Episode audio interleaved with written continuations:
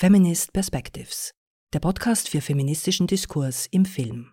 Hosted by die RegisseurInnen, Verein solidarischer FilmemacherInnen und FC Gloria, Frauen Vernetzung Film.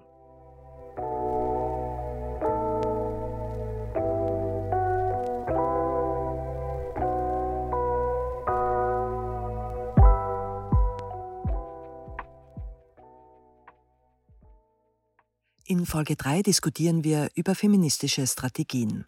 Wie kann eine feministische Praxis aussehen? Welche Erzählungen, Perspektiven und Erfahrungen fehlen in der Filmlandschaft?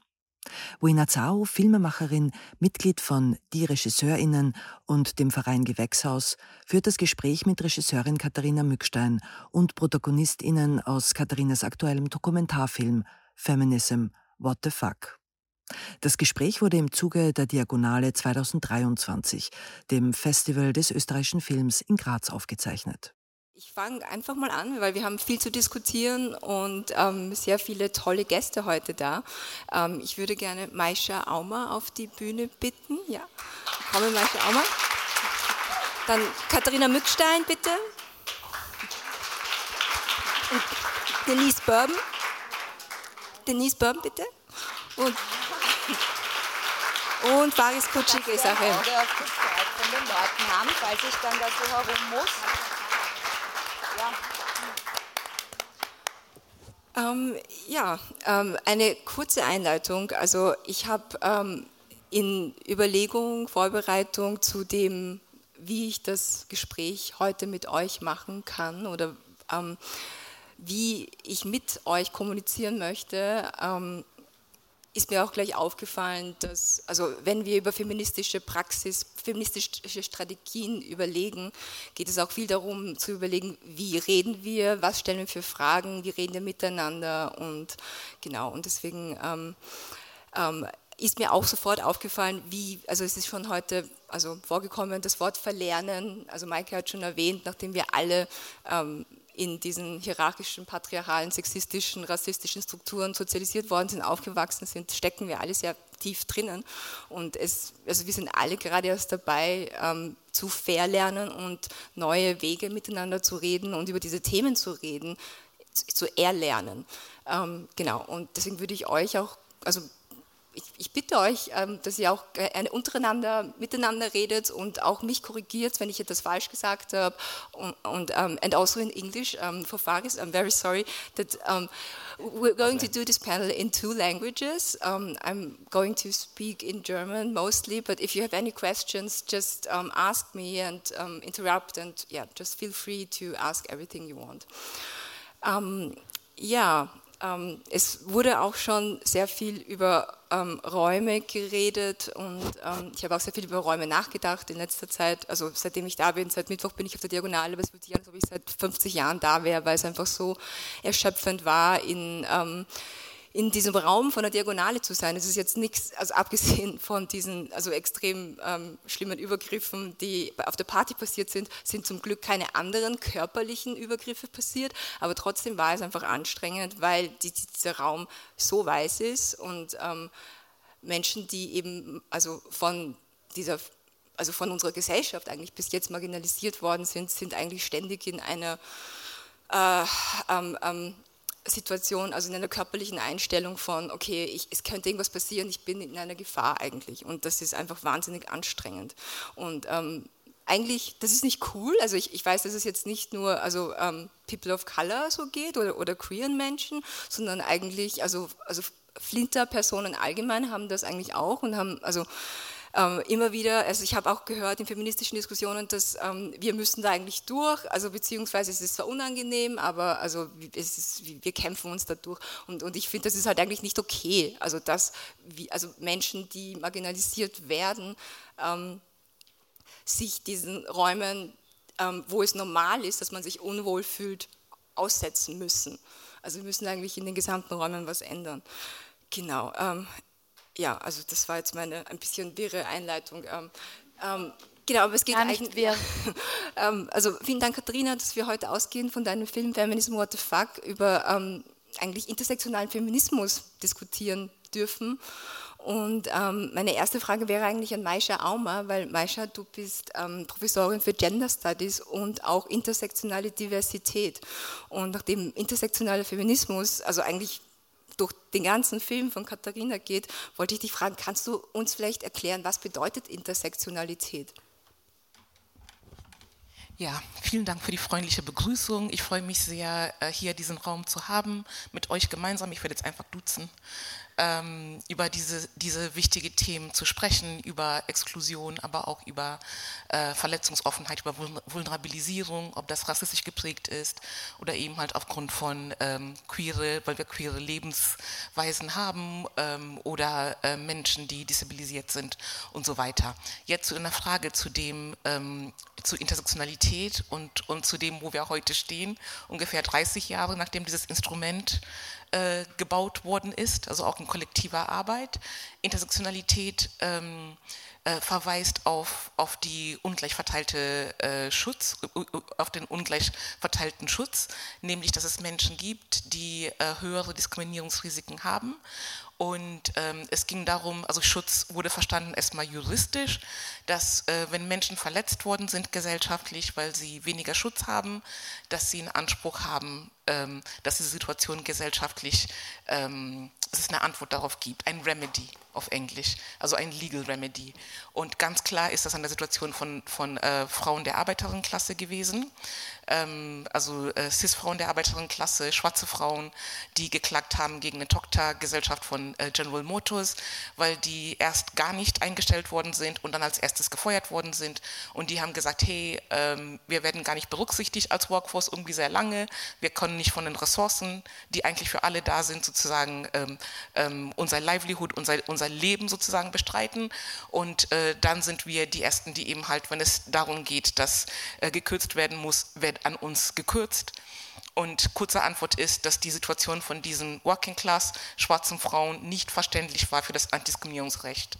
Das ist alles Kontext Nordamerika und äh, Intersektionalität wurde eben halt erfunden, um das zu sagen, dass Menschen, die sehr stark diskriminiert werden, dass paradoxerweise in der Gesellschaft eben halt kein Netz für Sicherheitsnetz da ist, sondern deren Leben gilt als unverständlich. Also das Leben von queeren Menschen, von Transleuten und so weiter, die eben halt starke Diskriminierungs ähm, Risiken haben. In der Situation, in der wir jetzt sprechen, über MeToo und über, ich spreche eher von sexualisierte Grenzverletzungen und dann von sexualisierter Ausbeutung, also von, von so einem Spektrum, was anfängt mit so normalisierte Grenzverletzungen und dann hingeht zur Ausbeutung, ist es auch nochmal so, dass die Situation von den Personen, die eher Macht haben und die eher äh, ähm, ähm, gesellschaftliche Macht sozusagen haben, das ist die Situation, die eher verständlich ist. Und dass wir immer wieder die Personen, die auf, auf ähm, über Übergriffe hinweisen, die Personen, die eher verletzungsoffen sind und, und die ähm, nicht über ihre eigene sexuelle Energie verfügen, sondern äh, ihre sexuelle, sexuelle Energie wird verstanden als Ressource, womit andere Menschen sozusagen ähm, ihr Selbstbild oder was auch immer machen können. Und danke auch nochmal an Elisabeth und Maike für den, für den äh, äh, Aufschlag vorhin. Ich würde tatsächlich sagen, beides stimmt. Wenn wir uns angucken, wie Dominanz funktioniert, dann ist sowohl die Menschen, die wissen, dass sie Dominanz haben und das ausbreiten können, als auch die Menschen, die irgendwie mit durchschlüpfen, als auch die Menschen, die mitnormalisieren, sozusagen äh, ein Teil von dem Gefüge, um um eine sehr lang, langatmige Antwort auf deine Frage zu geben. Für mich ist wichtig, dass es, es gibt so eine Perspektive, das Drei-Perspektiven-Modell, ich weiß gar nicht, ob es hier im Raum bekannt ist, dass es immer wichtig ist, die Kosten zu erhöhen für die Menschen, die Macht missbrauchen würden. Und potenziell natürlich, wenn wir in Machtpositionen kommen, ich bin jetzt in einer Position von, von relativer Macht, ich muss mich auch befragen. Wir müssen die Kosten erhöhen von den Menschen, die, die äh, äh disproportional in Räumen eben halt Macht haben, damit sie nicht verletzen, nicht grenzverletzen Verletzungen normalisieren und auch nicht ausbeuten. Und wir müssen die Kosten verringern für die Menschen, die sehr, sehr häufig über äh, ihr, ihre Körper oder über ihre Energie verfügt werden. Das sind in der Regel jüngere Menschen, das sind frauisierte Personen, das sind queere Personen, das sind Transpersonen und so weiter. Und wir müssen die Umgebung aktivieren. Und ich glaube, für mich ist immer der, der, der höchste Punkt, dass Intersektionalität eben halt heißt, erstmal zu merken, Schutz ist ungleich verteilt und eher auf die Antworten der Institution. Die Institution muss das Risiko sozusagen eher übernehmen. Also insofern denke ich, also ist mein Ziel eher so eine intersektionale Beschwerdestruktur, dass es, dass es eine Struktur gibt, damit wir nicht jedes Mal immer irgendwie überrascht sind, oh, es ist schon wieder eine Grenzverletzung passiert. Ähm, ja, Das passiert, wenn wir eben halt die Räume so strukturieren, dass es Menschen gibt, die eben halt verhältnismäßig wenig Macht haben und dass die Institution sich eher in der Logik von Menschen mit viel Macht äh, macht. Jetzt habe ich eine sehr long and rambling Answer. Ich hoffe, dass das verständlich war.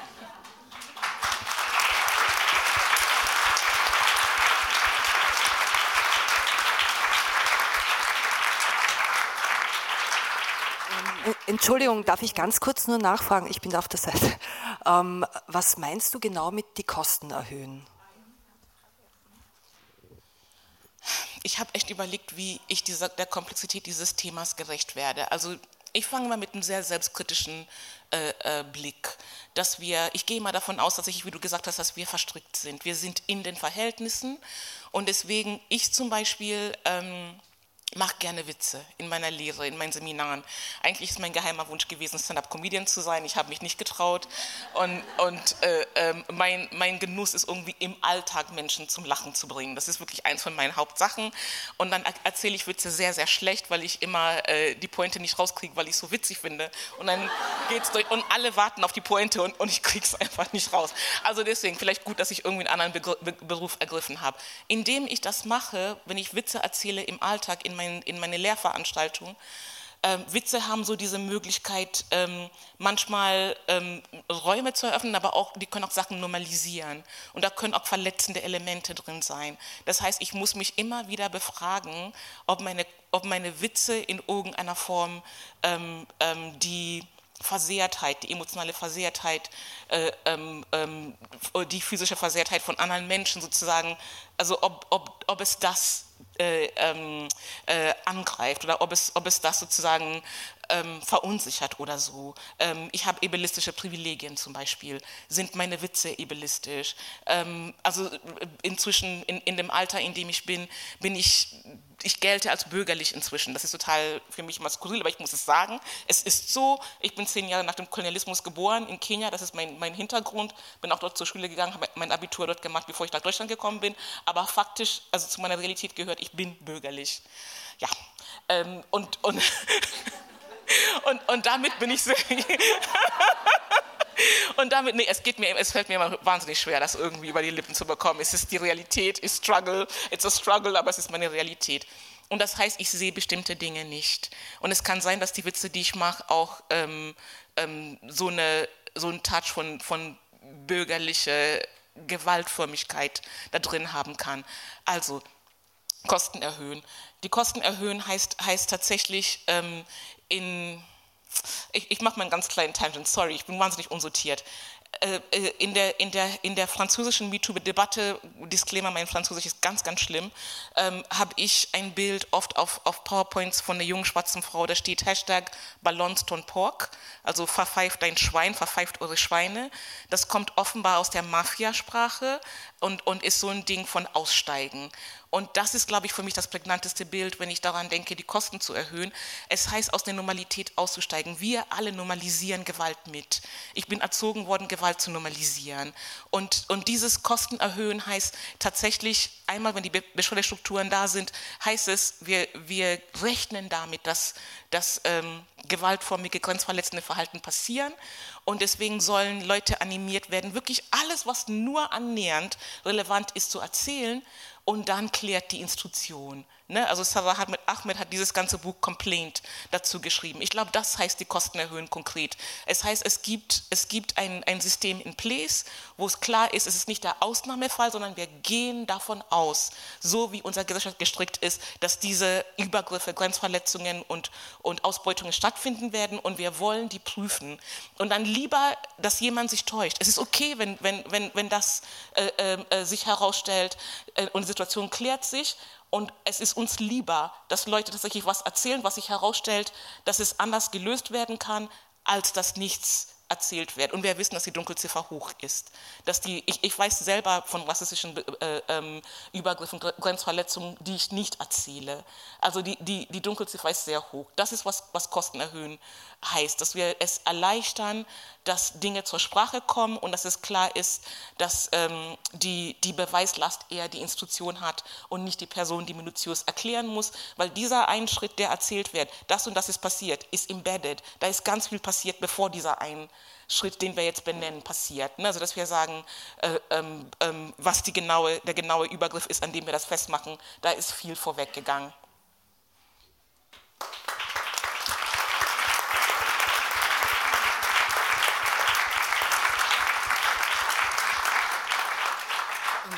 Katharina, ähm, war dir bewusst, wie du bei dem, also mit dem Film begonnen hast, an dem zu arbeiten, ähm, die, die unheimlich großen Ausmaße und Überschneidungen von ähm, dem Thema Feminismus mit ähm, anderen, also ja, was, was Feminismus alles umfasst, also diese Intersektionalität in dem Thema? Also war es mir bewusst, also in der Theorie war mir sehr viel bewusst, ähm, so dementsprechend habe ich ja auch eben, wie ich eben nach Experts für den Film gesucht habe, eben versucht, viele verschiedene Perspektiven in den Film hineinzubringen. Gleichzeitig ist natürlich auch, ähm, auch mein Feminismus geprägt eben von meinen äh, privilegierten Lebenserfahrungen und ganz vieles fehlt dann eben auch, ja. Ähm, was dann aus welchen Gründen auch immer in meiner Priorisierung von Diskriminierungskategorien vielleicht mir nicht so äh, dringlich erschienen ist, als ich gerade den Film gemacht habe und so. Und da merke ich auch, dass für mich eben Feminismus auch bedeutet, da ständig dran zu bleiben und immer ähm, noch mehr zu versuchen, den Struggle der anderen nicht nur in der Theorie zu verstehen, sondern tatsächlich auch mich davon so berühren zu lassen, dass ich sowas wie eine Wut auch, also auch für die anderen in mir trage, ähm, weil ich glaube, es ist relativ einfach, so auf dem Papier zu sagen, ja klar, also ja sicher, Rassismus ist scheiße, ja, also ähm, das ist ja auch, das ist ja oft so eine Debatte, ne, dass dann Leute sagen, ja, es reicht zu sagen, äh, ich finde Rassismus blöd und ähm, dann ist aber halt auch was anderes, wenn man mal zum Beispiel für eine Freundin und den rassistischen Übergriff, den sie erlebt hat, geweint hat oder gekämpft hat oder ähm, und davon einfach auf einer anderen Ebene auch irgendwie, wie soll ich sagen, infiziert ist oder so, ja. So gesehen war für mich halt dieser Film auch ein ganz großes Geschenk, weil ich so ähm, nahe sein durfte an den Struggles der anderen und halt mich vieles einfach emotional wirklich sehr ähm, berührt hat. Ja. Hm, war das die Frage? Ich weiß nicht. Ja, ja, doch. Also genau. ja, ich wollte nur fragen, wie sich das, das Bild von dir sich verändert hat mit der Zeit, auch also mit der Arbeit an dem Film, weil ich fand es total beeindruckend, dass der Film total, also klar und also ähm, diese Überlappungen wiedergibt und, und auch Menschen ähm, das Thema zugänglich machen, die sich noch nie, noch nie damit sich auseinandergesetzt haben. Und ähm, für mich war das, also obwohl ich mich damit auseinandergesetzt habe, halt ständig so, wow, okay, das, wow, wow, wow. Also es ist halt ein ständiges, du, du, du kriegst eigentlich dauernd so kalte Handtücher über den Kopf gezogen während dem Film, sodass das alles ineinander greift. Und das fand ich also sehr wichtig und gut, dass das ähm, ja, im Film so wiedergegeben wurde. Ähm, Denise, ähm, du hast, also ähm, du bist Performance-Künstlerin ähm, Sängerin, Autorin, Moderatorin, Kuratorin, Stand-up-Comedian. danke. Oder danke, ja. Und Gründerin von PCCC. Ja. Ähm, PCCC ist ein also Politically Correct Comedy Club. Ja. Genau, also Maisha, wenn du in Wien bist, wollte ich gerade sagen. Ja. ja. ja. But I question my career, career choices every day. ja. Ja, äh, und du hast auch Casting gemacht für ähm, Feminism What the Fuck. Also ähm, ihr habt gemeinsam die Protagonistinnen ähm, gesucht und gefunden. Äh, Expertinnen hat Katharina gefunden, alle die okay. Expertinnen und mhm. alles, die Performance und alles, was rundherum ist. Wollte mhm. ich nur klar machen, weil alle haben mich gestern das Kompliment gegeben, so diese tolle Expertin. Ich so, na ja, danke, aber die tolle Performerinnen, wie zum Beispiel Faris, ja. Ähm, kannst du ein bisschen darüber erzählen, so wie du, also nach was für Kategorien du da vorgegangen bist, also wen du da in den Film unbedingt hineinbringen wolltest? The community, uh, I, I, have to answer in English. Is that okay? Yes, okay. Uh, because otherwise we will sit here until next week. Um, uh, the community that I live in, but also like the community that is out there. I, I live in, in Austria since 21 years. And if you turn on the TV, you would think that the only people live in Austria are skinny, straight, cis, able-bodied people. Exact, and they all look exactly the same, and that is, uh, and that's the image. And you have movies, you have TV series. Uh, the, the, most of the people who read the news, it's just, it's the same. It's, it, it gives an incredibly weird view of the society that we're living. Like if that's supposed to be what's reflecting our society, and then when when Katarina asked me to to help her with that, and then I was like, yeah, this is also the part of the site. I don't know. Is this a weird answer? I, yeah, I just wanted to like this is the world. This is feminism. This is. You showed me the world. Huh? You showed I me showed the you the world. I showed you the world. No. Um, no, but really, it was like a it.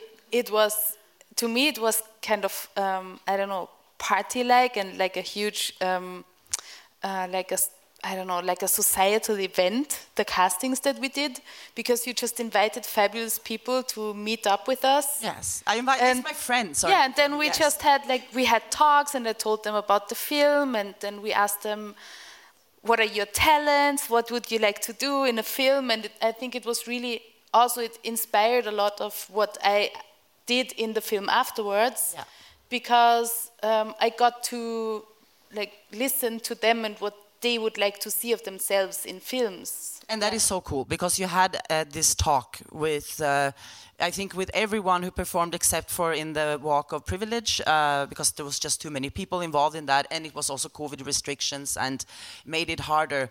Uh, I don't know if it maybe would have looked different than even then, but that I think is uh, was also a very very great idea and very cool thing to do that uh, even though the performances that you see in film they are like no, nobody's talking. Like it's it's it's it's their bodies but these talks had been taking place. They were not just there with their bodies but also with their experiences and everything even though maybe it was just expressed through dance uh, or something. Yes. Yeah. Yeah absolutely. Thank you for this answer. I was hoping for that Um, Faris, you were also one of the performers uh, in the film, and um, so you're a performance artist and LGBTI activist, also human rights activist, because LGBTI rights are human rights. Yeah, and um, and I read that um, you are also a culture and knowledge producer and self-archivist, and um, I think um, those are really interesting um, terms of uh, a profession. And um, can you talk a little bit more about what do they mean, especially um, yeah for a, a, person of color, a queer person, yeah. Uh, for me, what it means is um, oftentimes uh, through through a very intentional um, queer phobia, like you know homophobia, lesbophobia, you name it, transphobia. Through these mechanisms, through this violence mechanism, um, as an Ethiopian, I'm originally from Ethiopia, and as an Ethiopian, um, the way in which I exist uh, in in my space that I called home was erased. I couldn't see myself.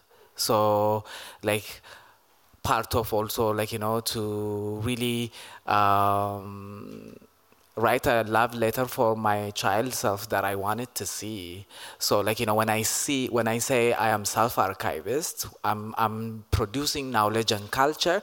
At, uh, uh, that means I'm unapologetically taking up spaces and going to places and saying um, this is the versions of everything's that like you know we should have. So basically. Um, I, I work with nothingness, but when I also say that when I work with nothingness, I also know and recognize that I also stand on the on the knowledge and uh, on on on the bodies that really was existing uh, and really just living.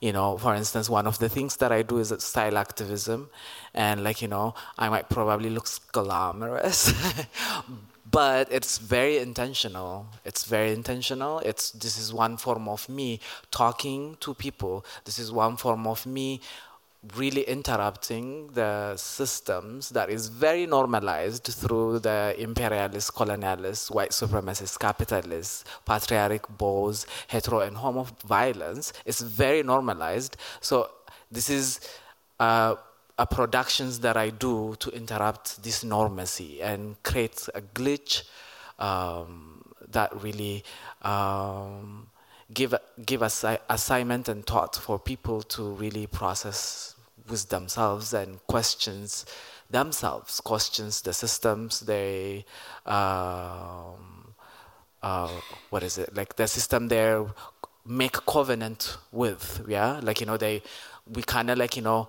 Um, we are coerced in conditions, but it's also at the same time also like you know we are actively also participating and making this promise, making this uh, um, uh, covenant. That's where the the violence also comes, right? So yeah, so when I say all of those things, it's because I'm working with nothingness, and through this nothingness, everything and anything that I do is is is a, is a culture is a, is a knowledge that is mine.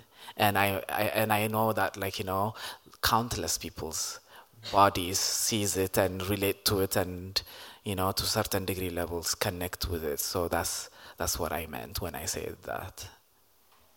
Yeah and it's really important work that you're doing because those countless bodies countless histories are not present in film Und ähm, Maisha, ähm, ich wollte dich fragen, kannst du was darüber erzählen, was das also mit uns als Gesellschaft auch ausmacht? Also wenn diese Körper einfach fehlen aus diesen visuellen Produktionen und den Geschichten, die wir bis jetzt haben?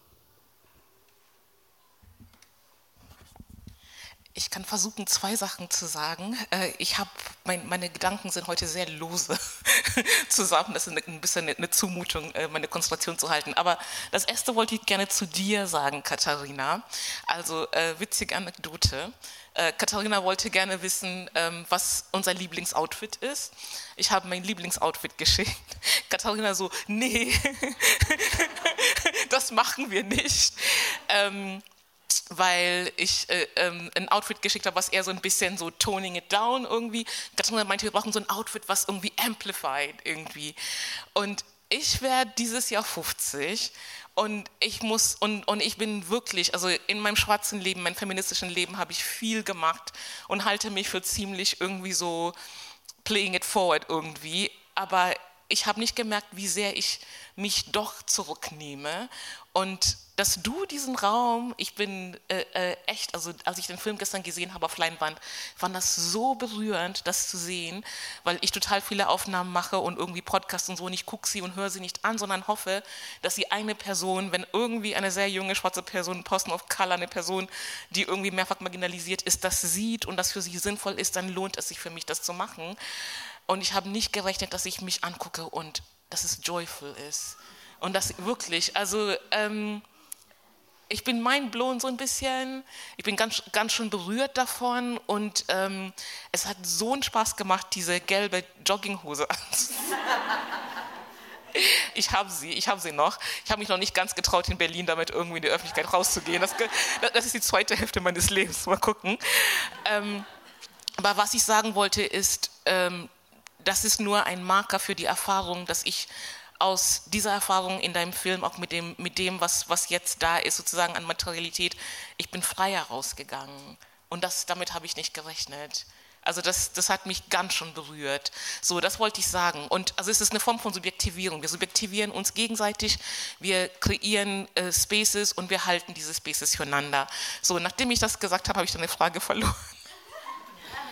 Um, ähm, ah, jetzt weiß ich es wieder ähm, uns nicht im Film sehen. Missing, missing in Literature, missing in Film. Äh, äh, wir als BAPUC, als rassistisch marginalisierte Leute, ähm, die, die äh, sekundäre Wirklichkeitsmodelle, also die Abbildung von der sozialen Wirklichkeit, also die Möglichkeit, ähm, miteinander zu kommunizieren, wie wir die soziale Welt sehen, da ist äh, visuelle Visual Activism und Film einfach total bedeutend. Jetzt habe ich einmal versucht zu erzählen, meine späte Subjektivierung, mit der ich nicht mehr gerechnet habe und, und, und was das nochmal mit mir tut, mich irgendwie meinen Körper mehr annehmen zu können, weil ich diesen Körper jeden Morgen angucke, einen alternden Körper, den ich immer wieder neu sozusagen annehmen muss und dein Film macht es mir leichter. Das ist, das ist total, es ist total paradox. Ich habe wirklich nicht, also so unerwartete Geschenke, ich habe damit nicht gerechnet. Und die Antwort ist, ähm, wir als rassistisch marginalisierte, als rassistisch vulnerabilisierte Menschen, wir haben nicht so viele Ressourcen, einen positiven Selbstbezug und Weltbezug aufzubauen und stabil zu halten.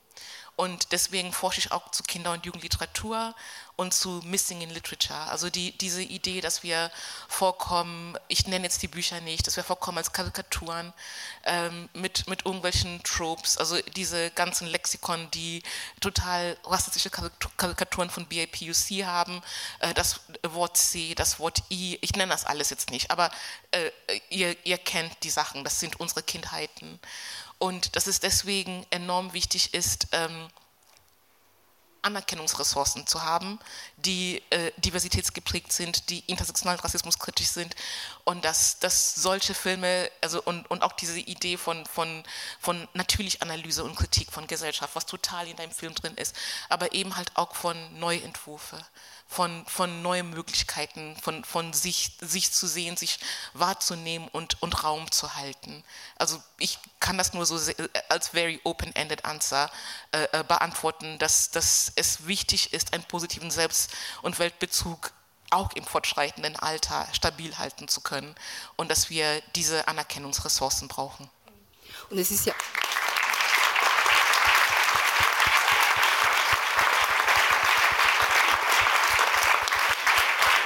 Und es geht ja nicht nur, also die Darstellung von marginalisierten Menschen tut ja nicht nur den marginalisierten Menschen selber gut, sondern auch der gesamten Gesellschaft eigentlich gut. Also es ist ja eigentlich problematisch, dass ähm, so wie jetzt die Welt abgebildet wird, ist sie nicht. Und das tut ja auch was in den Köpfen von den Menschen, die bis zu, also zur Mehrheitsgesellschaft gehören und bis jetzt nicht marginalisiert wurden. Also wenn man das aufbricht, dann ähm, ja, verändern sich eigentlich alle, also diese Verbindungen in unseren Gehirnen, die bis jetzt so ähm, falsch gestrickt wurden, sozusagen.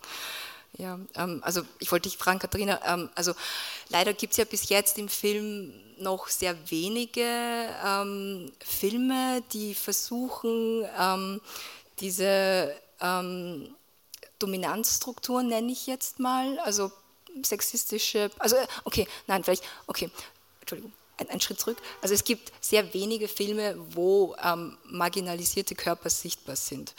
Und, ähm, und das ist ein Problem und, und es ist dann wiederum ein Problem, dass wenn man dann ähm, mal endlich die Finanzierung bekommen hat, einen Film zu machen, die dieses Thema behandelt, also einen Film, der das Thema behandelt und diese Menschen dann mit reinbringt, dann ähm, steht man vor dieser wahnsinnig großen Herausforderung, dass man alles richtig machen muss. Und also man hat halt bei einem Film also praktisch nur 90 Minuten Zeit und es gibt aber so viele Themen, die man reinbringen möchte oder auch muss und, und man hat aber Angst, hey Moment, das ist jetzt nur einmal die Bühne, die ich bekomme und ähm, weil mein Film jetzt schon mal finanziert wurde, also ich weiß nicht, ob ein anderer Film dann zum Feminismus-Thema gemacht werden darf oder halt finanziert werden kann oder ob ich noch einen anderen Film machen darf mit demselben Themenkomplex. Ähm, und das ist halt total problematisch, dass also kein, kein Raum gibt, also es ist auch Raum, ist finanzieller Raum. Und ähm, dass man selber dann in diese Gefahr hineinläuft, dass man ähm, Themen nur zu schnell dann abhackt und also Tokenisierung dann passiert. Also ähm, ich, das ist ja auch ein Thema, das also dir ähm, auch eigentlich vorgeworfen wurde bei dem Film und auch, also du hast mir vorhin auch kurz erzählt bei dem ähm, Filmgespräch, also kam auch ein, eine Frage zum Beispiel, dass warum keine ähm, Menschen mit Behinderungen in dem Film zu sehen sind. Und ähm, ja, kannst du ein bisschen darüber reden? Ja, also eben, ich habe das ja schon vorhin auch äh, anerzählt, dass natürlich, ähm, also es ist eine riesige Herausforderung zu sagen, so ich mache jetzt einen Film über das, was wir meinen, wenn wir intersektionaler Feminismus sagen. Und dann gibt es ja auch so, also jetzt so brav aus den, äh, dem Gender Studies Studium kommend, gibt es halt Race, Age und Class als irgendwie so diese drei dominanten Kategorien. Und gleichzeitig ähm, handelt es sich bei Intersektionalität ja auch um ein Traveling Concept, also je nachdem, wo wir uns befinden, gibt es einfach unterschiedliche, wirken unterschiedliche Kategorien von Diskriminierung oder auch eben vermehrter Verletzlichkeit. Und ähm, genau, es war für mich schon mal herausfordernd, also überhaupt das so zu erzählen, dass man das auch aufbaut. Und in dem Film geht es ja auch noch um viel anderes. Also es geht ja sehr stark auch um Binarität und Biologie und das ist so die Basis von allem. Also es ging auch irgendwie um so ein Narrativ. Und ähm, genau, also es kam jetzt in beiden Publikumsgesprächen eben die Frage, wo sind die Menschen mit Behinderung? Und äh, ich habe einfach sofort gesagt, ja, genau. Ähm, das war nicht meine Priorität und äh, ich habe mich eben in, in, der letzten, in der letzten Zeit dann vermehrt mit dem Thema auseinandergesetzt und jetzt zum Beispiel würde ich den Film anders machen. Und dann muss ich immer sagen, ich hoffe, dass noch ganz viele Leute ähm, eben auch solche Filme machen und, äh, und ihre Perspektiven einbringen können. Und genau wie du sagst, dass gleichzeitig besteht dieser Druck, weil, also das haben wir auch jetzt schon erlebt in letzter Zeit, also zum Beispiel Elisabeth arbeitet an einer Doku über Feminizide und andere Leute arbeiten auch äh, im dokumentarischen Bereich zu explizit feministischen Themen. Und dann wird sofort gefragt, ah warte, ich will da jetzt was einreichen, ähm, was ist das Thema? Und äh, überschneiden wir uns da eh nicht, ja, ähm, weil man natürlich auch in dem, also so wie unsere Welt halt gemacht ist, sollten wir uns idealerweise damit zufrieden geben, dass wir halt einmal Geld bekommen, das gilt dann für uns alle, dann soll das irgendwie so halt abgehakt sein.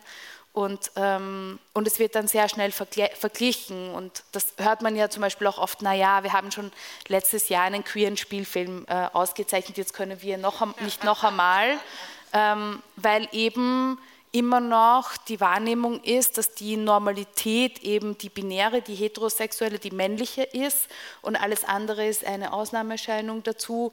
Und deshalb ähm, ist eben auch nicht vorgesehen, dass alles andere ähm, so viel vorkommt und ähm, aus so vielen Perspektiven erzählt wird. Und ja, also ich habe eigentlich von Anfang an gewusst, ähm, wenn ich jetzt ähm, diesen Schritt mache und sage, ich möchte diesen Film machen, dass ich einerseits natürlich ganz viele Leute brauche, die in den Film kommen und mir vertrauen und diesen Platz einnehmen und ihn ausfüllen mit ihrem Wissen und ihren Körpern und dass das alles gar nicht, äh, das ist ja nicht meine Erfindung oder so, ja.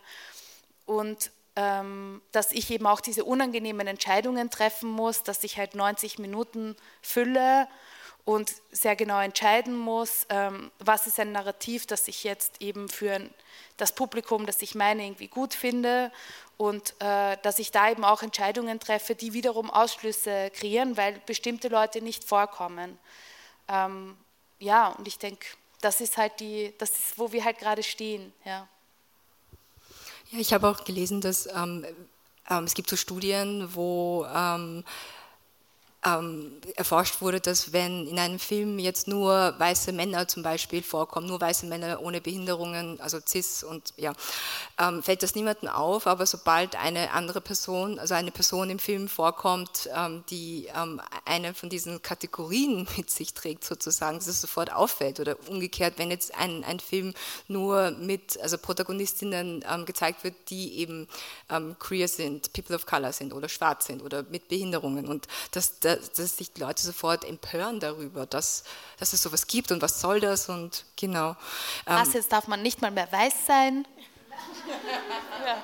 Cancel Culture, ja, Vorwurf, ja. Um, ähm, aber ich habe das Gefühl, dass also in, in der Performance-Kunst, dass, also I think um, the discussion and also um, the practice in performance arts they are already much further than um, in in the film industry. Like um, you said already before, Denise, that you just invited your friends to the casting. It's just it's the normalcy already.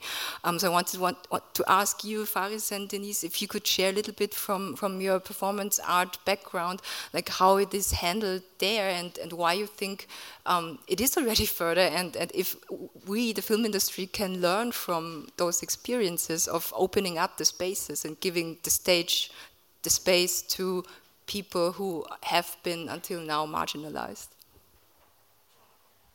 I can go a little and then, then you can go longer. Yeah. Um, so this this is just my thought. I, I, have no idea if this is now super true anything I'm saying. Yeah. So you, you don't quote me.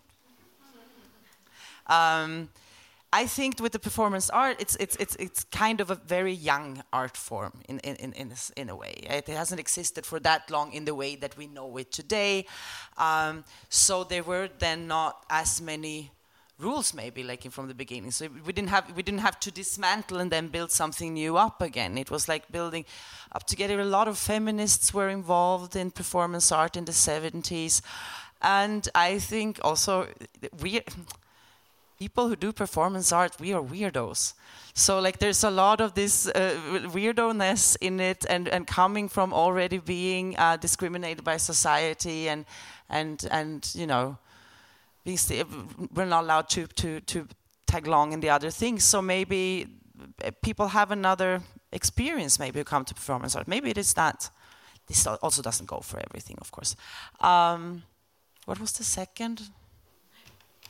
If there are some practices. Oh, yeah, other practices that, that one can do.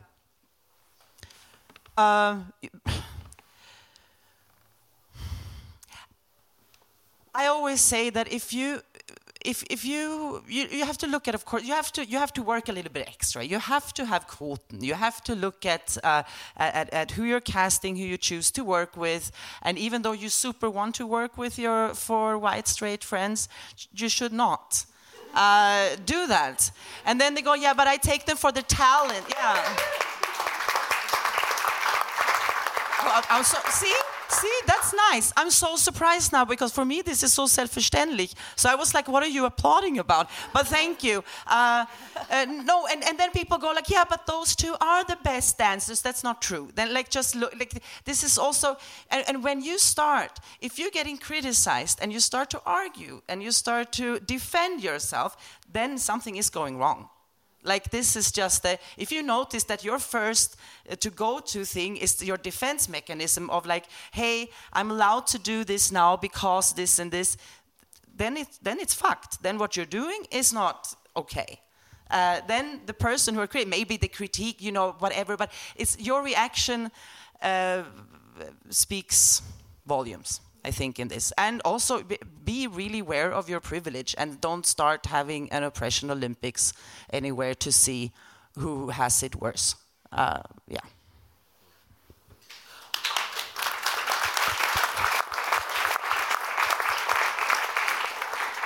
Uh, for me, I I see I see perf performance as part of the feminist movement, part of the feminist the uh, theory, knowledge production, and you name it.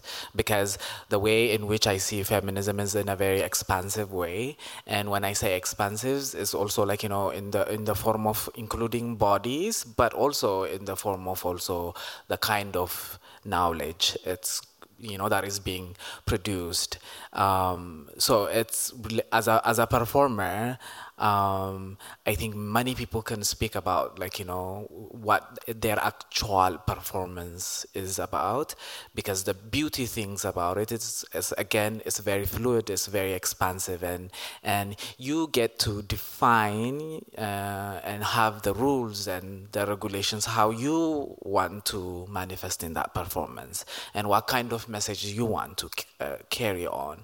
Um, and there is a lot of critical uh, thinking uh, that goes into it. But also, when I say all of that, I'm not also like you know romanticizing perform- performance art. Also, like you know, there is a lot of violence that happens through the performance art. Yeah, and like you know, this system that really. Um, um, jump and uh, take everything into this concept of capitalizations really goes into that aspect of it and really like you know exploit and really used and misused and center the usual body that is centered everywhere so, uh, so like you know, when I also speak this aspect of it, I'm also speaking it from my experience, which is a very narrow experience, and at the same time, uh, when I say narrow, it's very specific. It goes very specific in a very universal way. Yeah.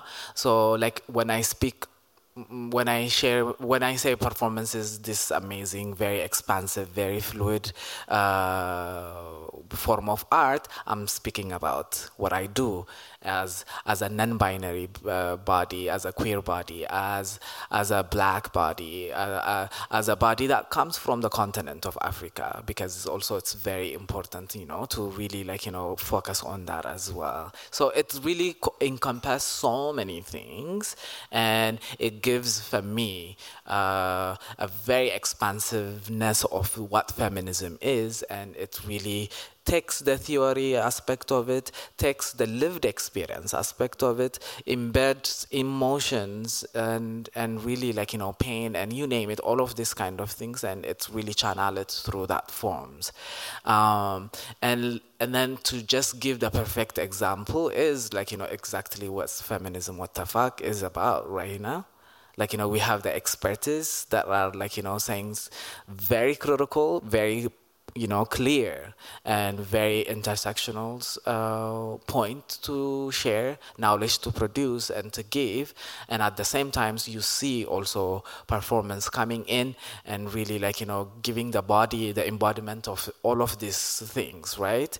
Um, as a non-binary person who is presented in uh, feminism, feminism, what the fuck, you know, it's really clear, clearly says this feminism is expansive feminism that includes bodies that are trans, that bodies that are non-binaries, bodies that are black, bodies that are all of these, these, these in a very intersectional way. So the best example for me would be is also exactly what you know uh, Katharine was at, attempting to do. Yeah.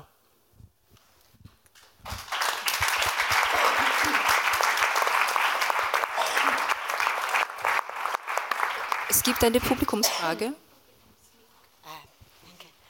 Thank you. I would just like to add also, Waina, to your question in regard of, um, or the idea of a, of a maybe more profound exchange between the film industry and, and the fine arts, if you want, so performance art or also video or media art, let's say, in a, in a range. I mean, historically, there are also very clear reasons why performance art or also video art was originally always linked to feminism and feminist movements because many women, such as, I mean, first generations of video and performance artists, Simone Forti, Yvonne Rayner, Martha Rosler, Vali Export, they're all coming from a generation of women who discovered video or performance art as a means to express a political position and also embodied knowledge by cheap means. Because there was no access to film industry. There was no access to 35 millimeter. There was no access to film schools. There was no access to any kind of production and nobody was taking them seriously. So what they did coming out of fine arts they would um, appropriate video art. They would work with Portapack with a cheap small camera in the 1960s or they would use their own bodies and they would uh, stage uh, so there are economical reasons that hark back again to exactly what you expressed in your film Katharina capitalism and patriarchy. So it's uh, not just by chance that artists are working with means that are really cheap. No, there's a reason, and female artists and so on. That's one thing I wanted to say, but I just uh, would like also to add that um, uh, I think uh, now uh, you're all sitting here and we are talking about all those subjects and we also talk about your film and i think this is a really great thing that this is not a film panel in which uh, directors and experts talk about how great their film is, but that this film is a work that creates a community and supports a community. And I hope uh, for many, many more of such productions, and also the Eurofilm Katharina, for example, will bring forth more such productions. So it's not just about, oh, this is a great film, and we should, you know, now discuss how, what a genius you are and what genius all the people and feminists are that you invited, but we should talk about that this is a thesis film, that's an educational project, that it needs to go out there, it needs to be seen. When yesterday the, the cinema was full of young people. And this is, I mean, these are the people who are addressed, right?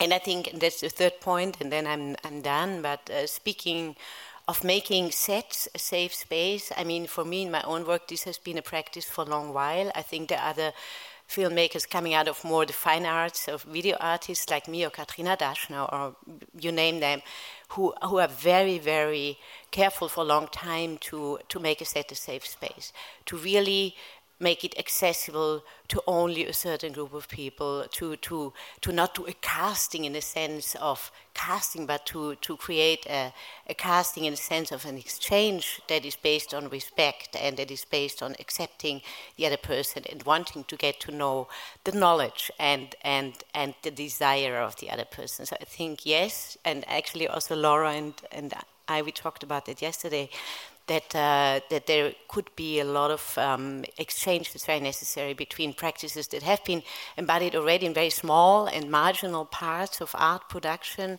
but that should become standard actually for, for sets, for film sets, for the industry. Absolutely, thank you so much. Can I, just, can I say something?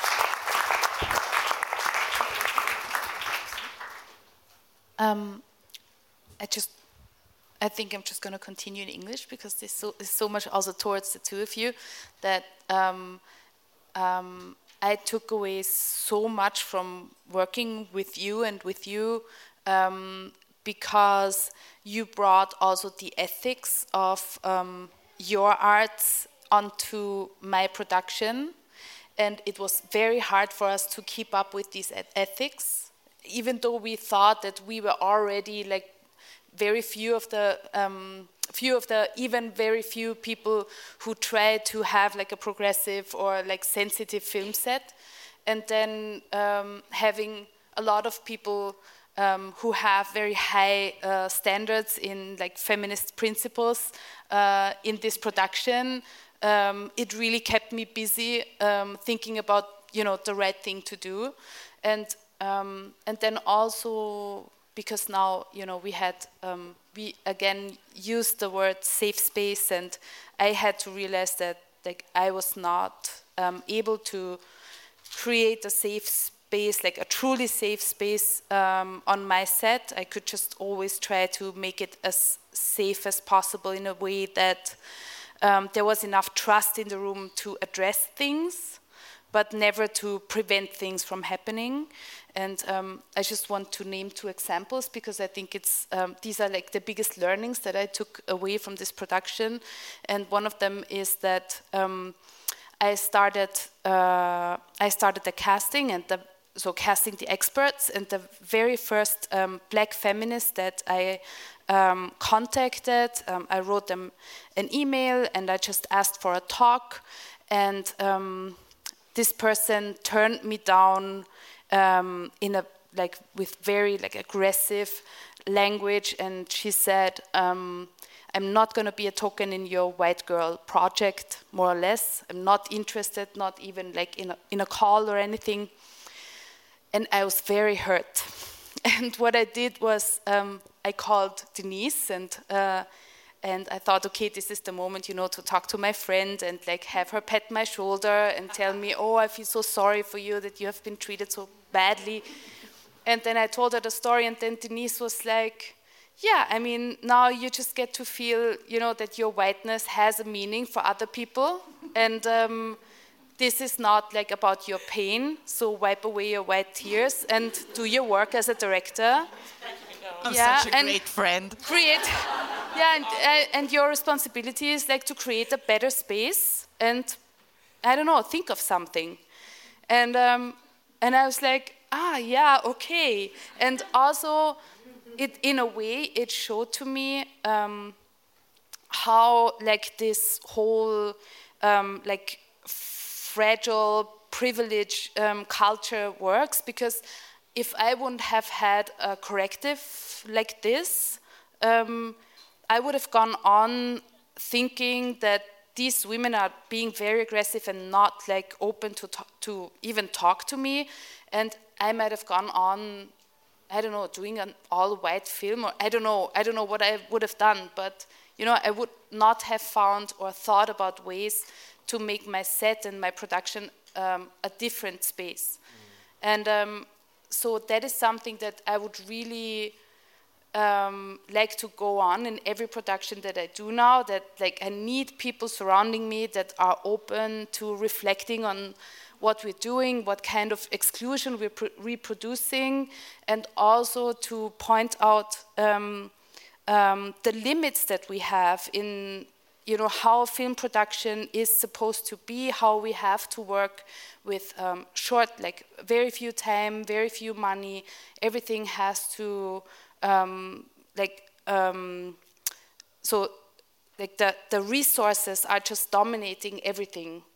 And the resources are more important than the feelings of people. And that's what we used to and we have normalized that. And um, and I think it's really interesting to to find ways to I don't know change this but I also find it really hard especially when working on TV sets or um, yeah like fiction uh, stuff yeah. May I say? Oh, sorry. Yeah, I have to go because otherwise I will forget. Yeah, uh, it, it's short. Uh, yes, uh, this is a Beispiel. Uh, it's a very simple. This is incredibly simple, but it's also working. And this is uh, what I meant before when I said uh, don't go into defense when somebody is criticizing you and blah blah blah. And uh, try to see what you're actually doing. So PCCC, the Politically Correct Comedy Club, my comedy club, we do politically correct comedy, uh, very important to us, and we have a sensitivity reader who also checks our texts. And uh, this is a thing that happens very often. So uh, now also our performers, they also know what it's about. So they come and they are aware there's very little uh, to, to change in the scripts or talk about. But it always happens that they come and go like, okay, so before I start, I have this one joke and I'm not sure and then I go like, yeah, it's, it's a problem. I can tell you now already. You don't. But let me tell you, doctors, like, yeah, 990. 99%, um, thank you, 99% of the time, the joke will be problematic because you know. So the thing is, if you go, if you work and you go like, ooh, I'm not sure, is this a little homophobic? Is this a little transphobic? Is it a little racist? Yes, it is. Because if you're thinking it, it is there. You just want someone to come and tell you that it's not. So that you can continue, you know, you just want to ask people, and if you have enough people who say it, that it's fine. Maybe you ask your black friends if it's racist. Maybe ask your queer friends, you know. Uh, exactly. Is this a problem? And then that person say, tells you no, then you think that you can. So, like, trust your gut. Like, this is that means also that you are taking stuff in and mm. listen but it's just a lot of more work and people we are we are comfortable and we want to so this everybody's like oh why isn't getting better why isn't it better with the race because it's a lot of hard work and we're lazy and we are comfortable. And if we have like, if I have in my white privilege, I am comfortable. And then, oh, do I want to? I don't have to take the battle, so I can choose if I take the battle or not. So this is with a lot of things. Uh, yeah, and this is also. I just have to say this really shortly. I don't know. I couldn't talk before. I was so shy. Uh, but now we're on. Uh, about this party. As it was a party two days ago. I wasn't here uh, yet. So there is a party, there's a performance. Uh, there's a performance everybody knows like it's heightened uh, you know like how safer space by the way uh, the safe space doesn't exist. Safer space is a good uh, version of it because you're trying to make an effort. So there, this happening there's a performance. Somebody touched one of the performers ass. Where was the audience where, it was not an empty room, right? There must have been people. Why? The thing is, I don't ever, I don't know anything about the heterosexual world. I think it seems very weird and boring and scary. Uh, I only go to queer stuff and feminist stuff, and and and there we have learned like of course this is not this is not a perfect uh, uh, heaven uh, utopia going on there either. But you see that it's a whole different taking care of each other as a whole because there's a community. And the thing is like if you step into this room tonight at this after party you step into a part of being part of a community. You're part of people who love movies or who make movies or who love parties or who wants to see a concert. But you step in and everybody's responsible for this goddamn room. And if you see stuff, speak up. If you don't dare yourself, take someone with you. Make other people, like, make people react, but not do anything. What the fuck? Yeah, like, and also, this is something that I want to give you with for tonight. Like, take care of each other and look at it for each other and do something. I can't believe somebody's performing, somebody's touching the person's ass, and nothing happens. From, like, somebody must have seen this, yeah? Yeah. yeah. Um, okay, I'm sorry. I got very upset. It was a really tight crowd, and um, but the thing is, which I think is also really awful, is that the performer decided to continue with the performance. They didn't feel safe enough to bring it immediately to the attention of the crowd, which was there that something happened, and they felt that they had to function in this space and also for this performance, and I think that is not okay. Yeah, Yeah no i just wanted to also yeah like uh, you all just said it and everything but i also want to pinpoint also like the work of the anti-racist work like you know what happened between you two right? Like you know you just came back and then go for a check and then it was really like you know an honest work. So it's i think it's very important to pinpoint. We can just read so many books and we can be intellectual and really like you know uh, do so many readings and journals and all of that.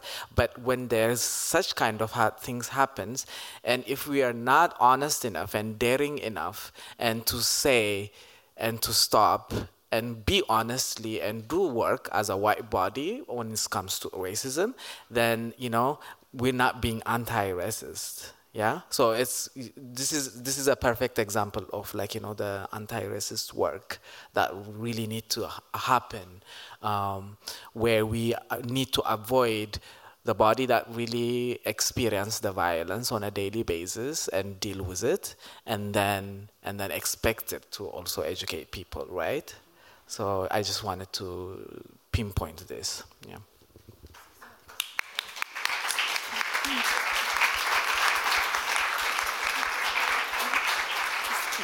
Maisha, you wanted to add something? Yes, so um, we just, just to um, add on to um, the situation or, or the, the transformational work and transformational knowledge that we need to change the situations. Um, I was thinking about when I spoke about this three perspectives thing, right? So you um, make it more costly for people who are going to go over boundaries or going to exploit uh, people's sexual energy, whatever energy, and then you make it more uh, less costly for people to be able to say um, that their boundaries are being uh, um, run over or they're, they're being exploited. But the key is also about the environment, and then how do we make the environment react more? So um, we also have to have empathy that obviously uh, um, if you're in a multiple vulnerable vulnerabilized position that you're not you're, you're usually we function. The, the, the main thing we do as as people who are who are multiply vulnerable is we function in dystopia. That's what we do. Yes. Yeah. so we have to start from there. We have to start by by by finding um, realistic means about how we can collectively not function. And and share, this risk sharing is not something that's going to happen immediately so we also have to deal with failing. So when we when we fail and i don't mean fail like in a neoliberal sense just in the sense of um, we left there you you organize something beautiful it was supposed to be joyful. I feel really yes. sad. Yeah that, that, that, that uh, that's the first thing I said to you. I'm really sad, Ouija, that you had to go through this experience because you, you, you were holding space for something beautiful. So the first thing you have is my empathy. And then from there, we, we have to see how can we speak about the next situation, because unfortunately it's going to come. And then, and then how do we collectively not function? Right? And, and, and it's, a, it's, a, it's a space of, of experiment. So we've spoken about safe spaces, but we're also beginning to speak about braver spaces, about brave spaces, and about spaces where we learn from our successes and failures, and sometimes we learn even more from failing. So, and I'm not saying let's fail and just stop at failing, but I, I do want to say that there's holding space. So, I'm, from the position I'm speaking in right now is mostly because I've been in a black queer feminist movement in Adefra for 30 years. So that's where I'm speaking from. I'm speaking from holding space across dystopian realities. So that's what I, I wanted to say to you in, in empathy at that point. That um, be uh, radical softness because this happened and it's just, it's just, it's awful that it happened. So that's, a, that's the main thing I wanted to say. It's the first thing I said to you, by the way, when you said this. I'm just like, how awful that you, you planned something joyful and then this bullshit happened. Thank you so much also for sharing that publicly. I think no, I, I, I just wanted also to uh, add the like you know the safer space, the braver space, and we need also to have a softer space. And then like you know this softer space is also gives us the capacity that like you know as as marginalized body or like you know in in whichever way. Uh, this system that is really put us in the margin has also one powerful impact on us, which is two coerce and condition us and to to make us to reproduce this violence right? And then but like you know when we reproduce that then this softness would really give us the capacity to have a space for each other. Like you know oftentimes sometimes we might not probably don't have a space for each other because we all are in pain and and then we have this automatic understanding that we auto- automatically should know better. We should do better know better and at the same time also we kind of forget also like you know we are participating and coerced into reproducing this violence.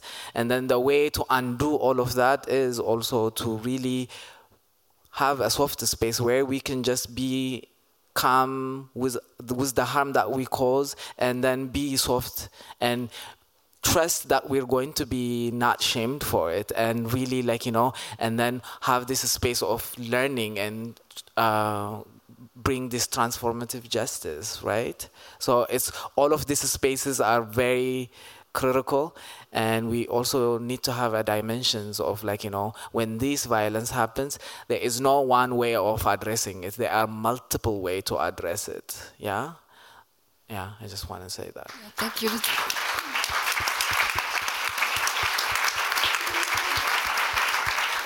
Wayna, Wayna ich, ich, bin da hinten. Ich würde gerne mal ins Publikum fragen, ja. ob ihr was teilen wollt, ob ihr was fragen wollt.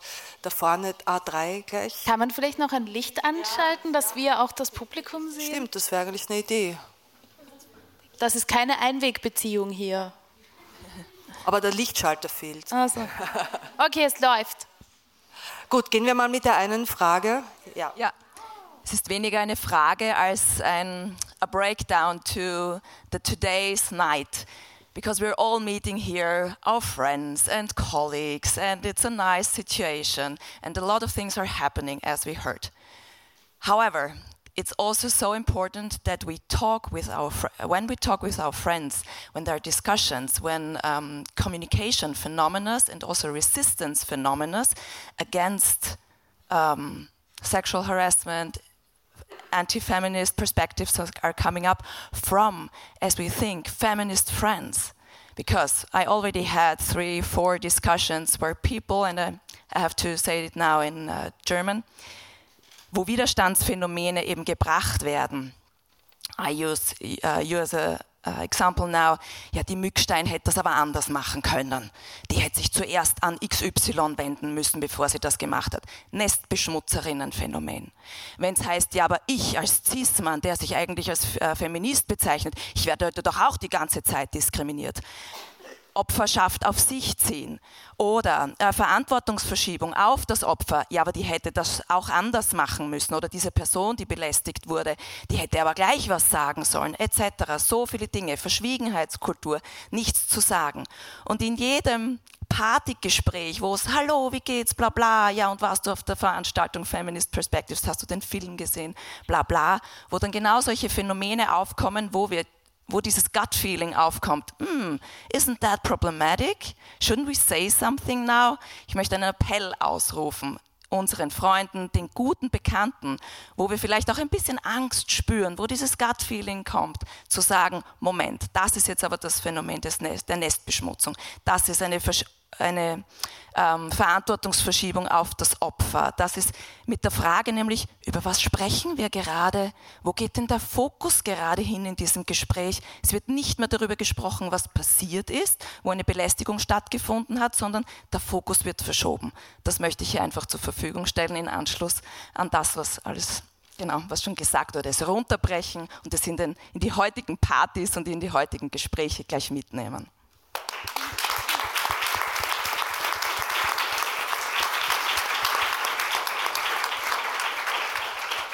Funktioniert? Ja. Um, Deutsch oder Englisch? Wie du dich wohler fühlst. Okay. Um, yeah, first of all, I just want to thank all of you for sharing your knowledge and um, your uh, experiences with us. Um, I just want to say something from a post migrant female and working class perspective. Um, thank you, Katarina, for the film and for addressing intersectionality in your film. Um, I learned about that um, term when I was studying in London.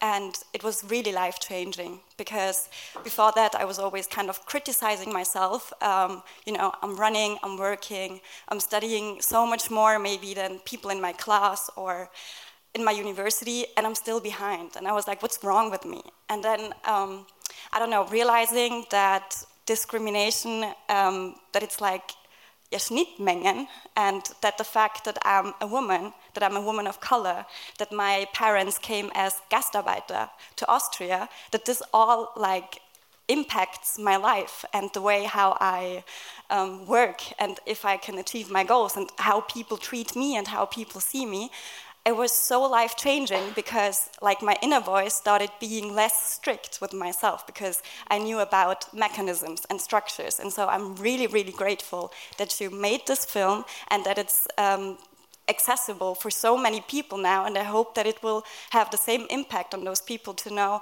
it's not them it's the fucking system. So that, that that's one thing. And um, i actually have a question for you. Uh, you kind of answered it a little bit, but um, I just wanted to know like your process of um, getting uh, to know um, intersectionality and kind of going away from that white feminism, maybe being aware of your own privileges. Like, how did you deal with that? Because often when we're in conversation with people who don't really want to see their privileges, like they're always kind of an offensive attitude. Like, what was the process like for you to kind of, you know, distance yourself from the way you were maybe socialized, uh, or we all were socialized, and to kind of, yeah, see your privileges and try to raise awareness to it?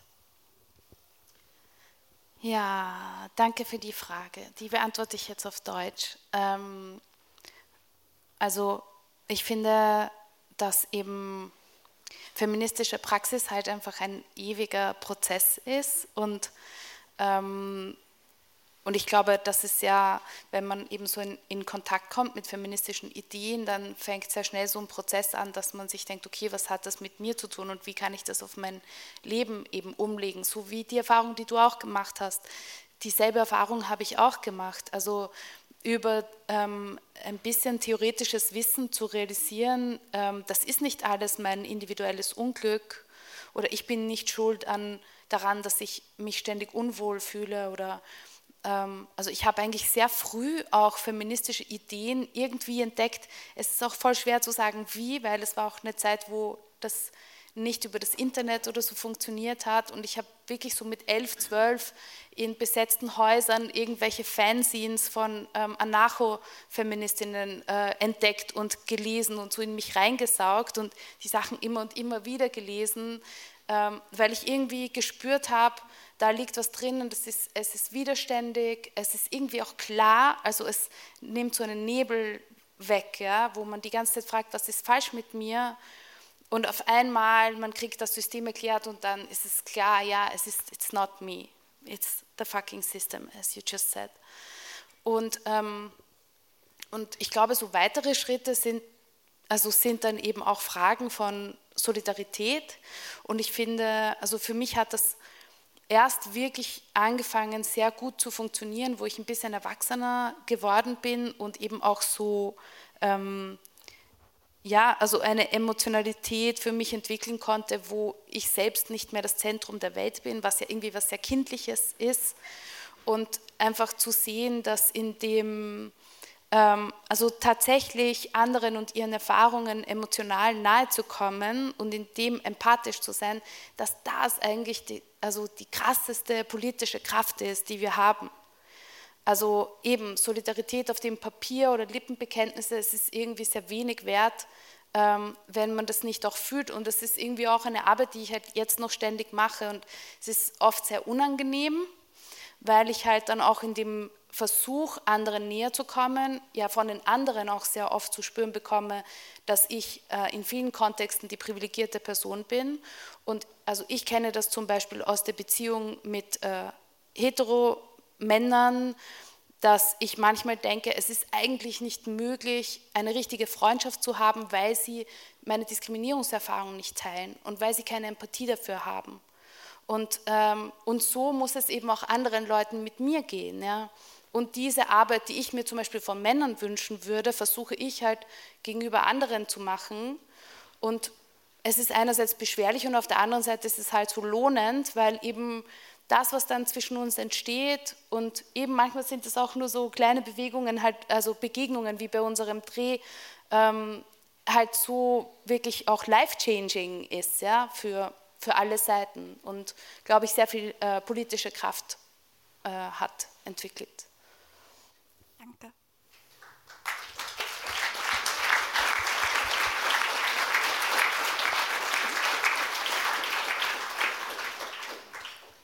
Hallo, vielen Dank für das tolle Gespräch bis jetzt. Ähm, ich habe schon sehr viel mitgenommen. Ich möchte gerne eine Empfehlung aussprechen für einen Film. Ähm, er heißt Edelweiß. Es geht Uhu. um, es geht um ähm, Rassismus in Österreich und in Wien. Er ist gemacht von People of Color und von schwarzen Personen und hat letztens in der Brunnenpassage gespielt und spielt am 2. April im Filmhaus. Und ich finde den Film ganz, ganz, ganz toll und würde ihn wärmstens empfehlen. Danke. Hätte ich zum Schluss auch noch erwähnt. Hätte ich zum Schluss auch erwähnen wollen. Also danke fürs Erwähnen. Ich würde ganz kurz ähm, auf ein Gespräch, weil das irgendwie da jetzt eigentlich gut dazu passt, dass wir äh, gestern oder vorgestern hatten, Wayna. Ähm, da ging es irgendwie darum, dass ja immer mehr ähm, Produktionen ab und an und dann meistens immer sehr spät äh, ein Skript weiterreichen, um ähm, ein People of Color zu fragen. Äh, ist das okay, ist Rassismus drinnen, ähm, ist es Diskriminierung drinnen. Und wir haben gestern eigentlich irgendwie ziemlich schnell festgestellt, ähm, es wäre äh, oft ganz simpel die bessere Idee, nicht immer die Skripts von weißen Menschen zu fixen äh, und zu reparieren, sondern simpel manchmal die Geschichten einfach andere Menschen erzählen zu lassen, die nämlich wissen, wovon sie sprechen. Äh, weil das, finde ich, momentan ist auch ein bisschen so eine, ein Trend in der Branche, ja, irgendwie zu sagen, sagt uns, uns doch einfach, wie man es richtig macht. Genau, also da geht es also sehr viel um dieses Thema Privilegien und Verantwortung. Also wir haben in den letzten Tagen, also vor allem auch in dem Workshop mit Maya Sakreit, ging es eben viel um, also was macht man mit diesen Privilegien, die man hat und wenn man jetzt erkannt hat, dass man Privilegien hat, wie geht es weiter? Also welche Schritte kann ich setzen? Und ähm, ich finde, dass, also eben im Rahmen von diesem Panel wollten wir ja eigentlich also feministische ähm, Möglichkeiten im Film auch diskutieren, aber leider ist, ähm, bräuchten wir wahrscheinlich jeden Tag ein Panel, um dieses Thema von allen also Facetten also zu diskutieren, weil wir alle noch so am Anfang sind von diesem Thema. Und ähm, das geht, also, also zum Beispiel, ähm, also es gibt, ich habe glaube ich noch tausend Fragen und Sachen, die, die also wichtig wären, also auch die, die Absenz von ähm, ähm, also Flinter-Personen in anderen Departments zum Beispiel, also ähm, vielleicht Judith Benedikt, magst du vielleicht was dazu sagen? Also zu der Absenz von Kamerapersonen, auch hier auf der Diagonale, also von Flinter, Kamerafrauen, äh, ja, Kameraflinters. ja, also ich, meine, ich kann es kurz sagen, ähm, eben, ich mache eben seit ein paar Jahren immer wieder eine Statistik, ähm, wie viele Filme wirklich von Kamerafrauen gedreht worden sind. Und ähm, es ist eigentlich, also eben wenn man das über mehrere Jahre ähm, ähm, verfolgt, es gibt eigentlich relativ wenig Veränderung. Also es gibt nur nicht eine größere ähm, Anzahl an Kamerafrauen, es bleibt ungefähr immer so zwei, drei Filme, ähm, wo Frauen Kamera machen. Ähm, und interessanterweise haben jetzt die Tonfrauen schon die Kamerafrauen überholt. Also es gibt jetzt viel mehr ähm, Frauen, die, die Ton machen zum Glück. Und ähm, ja, und ich glaube, das Bewusstsein, das, das uns dann allen nicht bewusst, dass man eigentlich dann, fast kann man sagen, 85 Prozent der Filme oder teilweise ja 90 Prozent der Filme seien einfach ein männlicher Blick, so wie wir das anschauen. Weil, äh, wenn es ähm, Männer sind, die, die sich ja mit sehr viel Feminismus auseinandersetzen, aber trotzdem haben sie eben nie diese Erfahrungen von Frauen. Und ähm, ja, also und so schauen wir uns auch, auch auf der Diagonale heuer 85 Prozent der Filme von männlichen, also von Cis-Männern an. Ja, und ich hoffe, dass sich das ändert. ich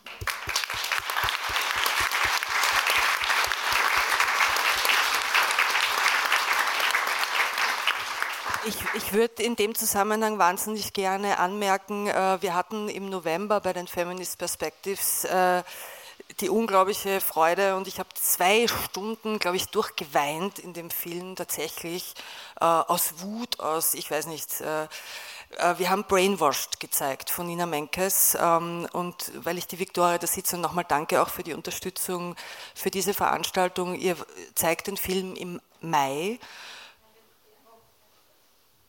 Hat sich verschoben? Wir zeigen ihn nicht nur, wir haben ihn in den Verleih genommen. Genau, das wollte ich damit sagen. Genau. Ähm, ab dem 26. Mai wird er in, ähm, in Österreich äh, überall zu sehen sein, hoffentlich, also in den Kinos, die ihn aufnehmen werden. Und ganz interessant, äh, mit der Andrea Breit und äh, Nicole Candiola wird es ein Streitgespräch zum, äh, zum Film geben, äh, ein paar Tage vorher. Ähm, und äh, es geht eben sehr stark um äh, ja, Konventionen, äh, den Male Gaze im, im Film. Aber vielleicht magst du mehr zum Inhalt sagen. Na, es geht vor allem darum, dass dort Filme vorkommen, die wir alle, alle, alle gesehen haben. Ja? Und nicht nur einer, auch von allen unseren Lieblingsregisseuren, ja, die wir gut finden. Und innen. Und innen, aber vor allem ja, also von Scorsese aufwärts, abwärts alles. Und es ist so, es ist einfach so spannend und ich glaube, was, was mich irgendwie so geschmerzt hat, war, dass du ja dich erinnerst, irgendwie dieses Aufwachsen mit Film, also was du alles mitnimmst über deine Sexualität, dein Beziehungsleben, also was du alles aufbaust über das sozialisiert werden über Filme. Und dann äh, ist es völlig klar, dass so wie die Judith das beschrieben hat, es ist der Blick durch die Kamera auf Frauen immer ein männlicher. Das heißt, ich als Frau bin sozialisiert mit dem männlichen Blick auf Frauen. Und das war mir vorher in diesem Ausmaß einfach nicht klar. Und und schaut es euch an, es ist wirklich, also ich glaube, jeder Mensch, der nicht nur Filme macht sowieso, aber der auch Film schaut und also das ist so erhellend und ähm, es ist einfach auch so gut gemacht, dass man nachher wirklich es echt verstanden hat. Also ist, ich bin wahnsinnig froh, dass ihr, danke, dass ihr den Film jetzt nach Österreich holt. Darf ich noch eine Sache dazu sagen, weil ich finde das sehr spannend, auch im Zusammenhang mit äh, Katharinas Filmschaffen. Also was, äh, weil Nina Menkes damals auch äh, an, zu einem Zoom-Talk danach dabei war und was sie gesagt hat, also der Film wurde quasi so sehr gefeiert in den USA, aber natürlich nicht an den Stellen, wo er hätte gefeiert werden sollen. Also es war quasi ganz kurz davor, dass er wirklich nominiert hätte werden können für einen Oscar, aber es wurde an ganz vielen Stellen verhindert. Und ich finde, das ist einfach etwas, wo man merkt, man muss so ein Filmschaffen natürlich auf sehr, sehr breiter Ebene unterstützen. Und äh, das ist natürlich mit einerseits das Sehen, das Weitererzählen und äh, eben auch in Richtung deines Filmschaffens einfach, dass äh, Frauen oder ähm, Personen, die sich einfach mit diesen Themen auseinandersetzen und sie sichtbar machen, natürlich eben, wo wir vorhin schon das Thema hatten, sich angreifbar machen. Und äh, es ist wichtig, da irgendwie eine, ja, eine Solidarität dem gegenüber zu haben. Danke. Ähm, ich würde noch gerne was zu Judith dazu sagen und zu dir. Ähm, ich meine, wir sind ja eben auch äh, sozialisiert in dieser Welt und genauso haben wir Kamerafrauen ja genauso blinde Flecken. Also nur weil letztes Jahr gab es irgendwie so einen Kommentar ähm, in Bezug auf wie man eine Frau filmen könnte oder so. Ich mache das mit Intuition und das hat mich wahnsinnig aufgeregt und ich habe nichts gesagt und ich habe mir gedacht, so, du, wenn ich jetzt intuitiv filmen würde, würde ich den gleichen Scheiß reproduzieren, den ich jeden Tag sehe. Ähm, das ist das eine. Und was ich auch noch sagen wollte zu, was im November stattgefunden hat, gab es äh, eben auch das Ding, dass wir als Privileg ich als privilegierte Person, weiß gelesene Person, ist, muss an die Tische der anderen gehen und nicht erwarten, dass die anderen zu mir an meinen Tisch kommen. Das ist das eine, also sozusagen das Gewächshaus geht zur Diagonale, aber eigentlich müsste die Diagonale zum Gewächshaus gehen. Also es müsste, die, die, die, die Bewegung müsste in die andere Richtung gehen.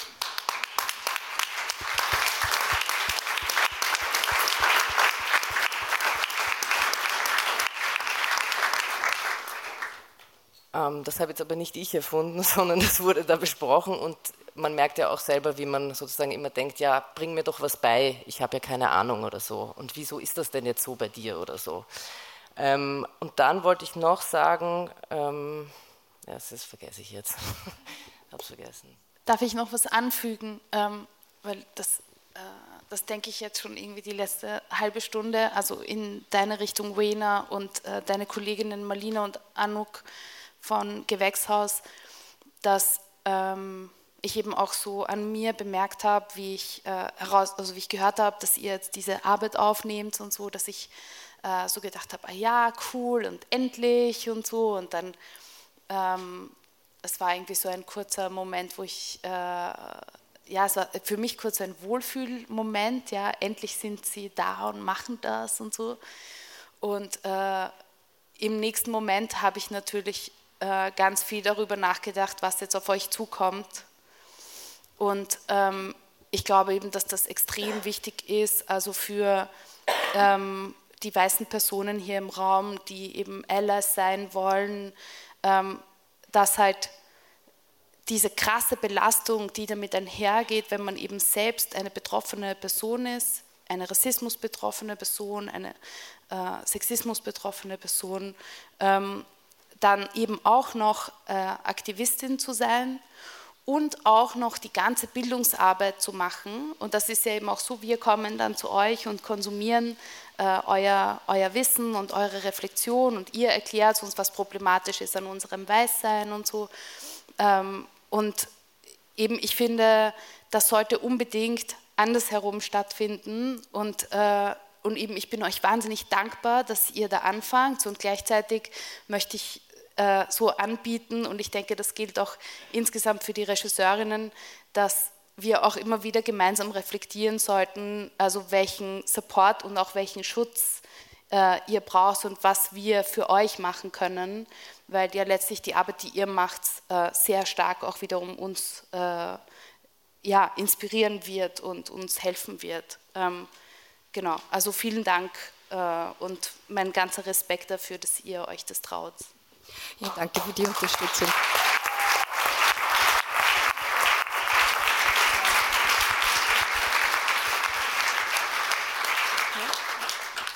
Ähm, ja, und weil irgendwie angesprochen wurde, wie rettet man Skripts, äh, über die man, also wo man über Dinge schreibt, die man so quasi nicht selbst erlebt hat. Ich, äh, wir haben da auch darüber gesprochen bei diesem äh, Feminist Perspectives im, im November. Und es ging irgendwie so darum, dass man sozusagen in alle Produktionsprozesse eine Person mit einbindet, weil warum soll ich nicht auch eine Geschichte erzählen können, die ich vielleicht jetzt nicht unbedingt erlebt habe oder so. Ich kenne mich da auch nicht genau aus. Ich frage mich auch, wie, was ist ein adäquater Weg, das zu gestalten? Also bei mir in meinem, in meinem Fall ist es, wie, wie, können, wie kann eine hetero Person eine schwule Geschichte oder eine queere Geschichte erzählen? Da denke ich mir immer so, ja, ich meine, ich sehe ja jetzt gerade, dass da ganz viel nicht, also schief läuft auf der Leinwand gerade. Also genau, ich habe da auch keine Lösung, aber ich finde das irgendwie als Überlegung, wie kann man das besser gestalten? Das ist eine Frage einfach.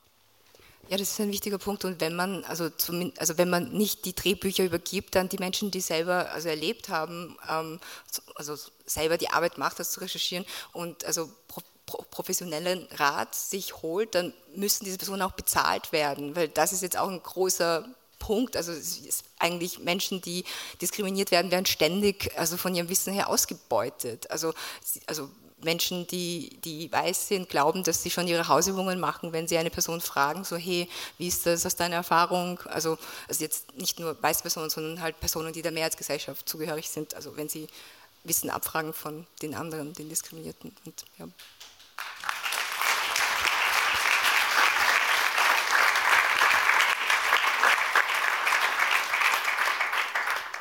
Ich möchte kurz von der CIS-Welt äh, erzählen. Äh, bevor ich das sage, möchte ich eins sagen. Katharina, deinen Film habe ich gesehen schon vorher. Er ist, er ist, wunderbar. Ich bin dein größter Fan und ich bin immer hinter dir, zum Beispiel in der Filmakademie, wo es Geschichten gibt. Aber dennoch, ich war bei dieser Party am Donnerstag und ich war nicht in der Safe Space. Und äh, die Jungs, die in meiner Nähe waren, haben sich gefürchtet. Die haben sich wirklich gefürchtet. Ich habe gedacht, boah, wenn ich da unverzerrt rauskomme, habe ich es gut. Jetzt habe ich eine, zwei Fragen. Die erste Frage ist, ich habe so viele Leute eingeladen, herzukommen. Intelligente Menschen, feinfühlige Menschen, empathische Menschen, Frauen wie Männer, junge wie ältere Menschen. Niemand ist gekommen. Und niemand hat mich nicht einmal ernst genommen in der Fragestellung. Es gibt ein Thema. Zweite Ebene, die ich aufmachen möchte, ist, was Maike sagt, mit Differenzieren. Ich finde, wir haben kein Vokabular, der passt. Äh, es gibt diesen Cisma nicht. Es tut mir leid. Ich bin in allem, was ich tue, die Störperson. Ich bin in allem, ich bin Turnmann, da habe ich immer verloren. Bin ich einfach der, der hat nichts zu sagen. Ich bin auf der Akademie, der hm, bla. Ich bin einfach immer der, der minderwertig ist. Ich komme aus dem Ausland, in Österreich habe ich nichts zu sagen. Ähm, wir haben echt ein Thema. Äh, ich, ich möchte euch gerne einladen, ähm, an diese Männer auch, die Diagonale, die, egal was sie, was sie bietet, nicht bietet, äh, wir müssen mehr Empathie entwickeln, gerade wir. Oder ich sage wir, weil ich empfinde mich als äh, feministisch, aber nach dem, was ich erlebt habe, weiß ich, ich bin nicht, gar nicht mehr Feminist in der Art und Weise, wie es definiert wurde am Donnerstagabend. Ähm, ich bin ein Cis-Mensch, der Affinität für Feminismus hat, aber mehr nicht. Dennoch habe ich diese Frage, was heißt Feminismus und äh, wollen wir nicht das äh, vielleicht noch mal ein bisschen mehr betrachten und äh, auch Intuition. Intuition ist irgendwas, was äh, ähm, da habe ich schon sehr viel gelesen, gearbeitet. Ähm, es gibt diese Intuition normiert schon, aber es gibt noch eine andere, die ist viel größer und die ist nicht geschlechtsabhängig, die ist nicht farbenabhängig, die ist nicht äh, in Österreich, äh, es gibt kein Monopol für Intuition. Es ist irgendwas, was wir alle irgendwo haben, das wir kultivieren können, uns anschauen können und mit dem wir arbeiten können, um irgendwo hinzukommen, wo wir in Dialog treten mit dem anderen oder mit dem anderen Ich, weil wir sind ja alle irgendwo vernetzt. Und äh, ja, Entschuldigung, dass ich so bin. Ich muss das einmal sagen. Mit Elisabeth streiten wir uns ständig wegen diesem Thema, aber heute wollte ich es einfach mal ausdrücken als Cis-Mann, der Affinität zu Feminismus hat. Entschuldigung. Ich habe nicht alles verstanden, William, aber äh, vielleicht. Nein, nein, ich habe. Also, ist, ich, haben wir noch Zeit? Also, wie schauen wir. Also, eigentlich. Okay. Äh, ich, ich, ich sehe, das Podium schaut jetzt ein bisschen betroffen. Also betroffen von, äh, niemand will jetzt, glaube ich, was drauf sagen, aber ich glaube, es ist sehr wichtig, dass irgendjemand von euch was sagen möchte dazu. Ich, ich kann versuchen, was zu sagen. Ähm, ich bin auch eine Cis-Person, ich bin eine Cis-Frau. Ähm, die Kritik an cis-kulturelle Normalitäten, Normalisierungsmacht und cis-geschlechtliche Normalisierungsmacht äh, ist mir schwer gefallen. Ähm, nach 25 ähm, Jahren in der feministischen Bewegung, vor allem in der schwarzen feministischen, ähm, habe ich damit gerungen mit der Kritik, die angebracht wurde und auch mit, dem, ähm, mit den Gerechtigkeitsbedürfnissen, ähm, die damit zusammengehangen haben. Ich habe mich sehr schwer damit getan. Das ist, das ist ähm, tatsächlich das, worauf äh, das Leben in der pluralen Gesellschaft besteht, dass wir uns hinterfragen, jeden Tag, Das ist, dass wir difficult conversations haben mit Menschen, die sehr unterschiedlich positioniert sind. Und äh, diese Arbeit ist auch sehr ungleich verteilt. Also ähm, FAMs, Female Identifying Leute, äh, die ähm, schwarz BAPUC sind, tragen einen großen Teil dieser Arbeit.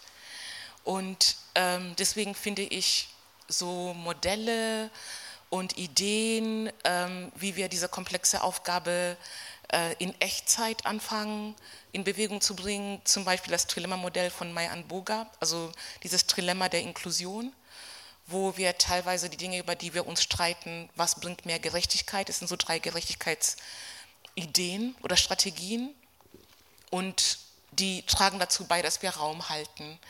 Und deswegen habe ich vorhin versucht, zu, zu einem Gespräch Elisabeth und Maike zu sagen, dass beide Realitäten sind wichtig. Also die Realität, also jetzt versuche ich mal so äh, äh, ähm, konkrete Theoriemodelle.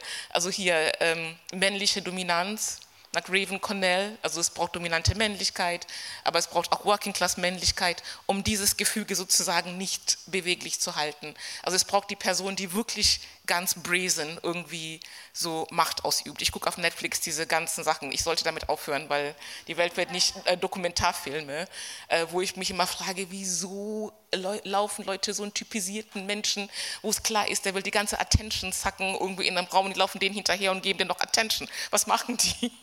Also äh, das ist wirklich äh, nur als subjektive Verzweiflungsmoment und nicht als informativ.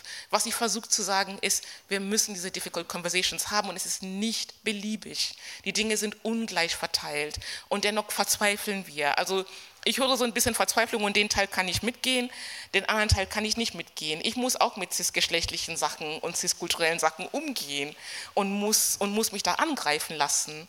Weil, weil, weil es tatsächlich ein Privileg ist, was ich mitnehme, dass die Art, wie ich präsente und meinen Namen und meinen Pass und wenn ich die Sachen auslege und so. Nehmen wir mal das schwarze Leben jetzt erstmal da raus, wenn ich meinen Pass darauf lege. So. Äh, ähm, aber der Rest, da, da, da sind Leute nicht erstmal irgendwie, ob ich das bin, ich bin das irgendwie so. Ne? Und das ist ein Privileg. Und äh, äh, die Dinge sind komplex und wir müssen uns ein Stück weit bewegen und die Dinge sind trilematisch, die sind dilematisch. Wir verzweifeln an die und wir machen manchmal Sachen. Wir müssen mit und gegen uns arbeiten. Und den letzten Satz, den ich sage, ich sage zu Menschen, ähm, zu weißen Menschen, sage ich jetzt mal ganz ehrlich, ich wollte gerade sagen zu Menschen, aber zu weißen Menschen sage ich, ähm, jetzt dekolonial gesehen, es ist nichts Falsches an Weißsein. Weißsein hat sich zum Prototyp von Menschsein mit, mit dem Arbeitsmodell, Familienmodell, Begehrensmodell, Beziehungsmodell und so weiter zum Prototyp gemacht. Das ist das Problem.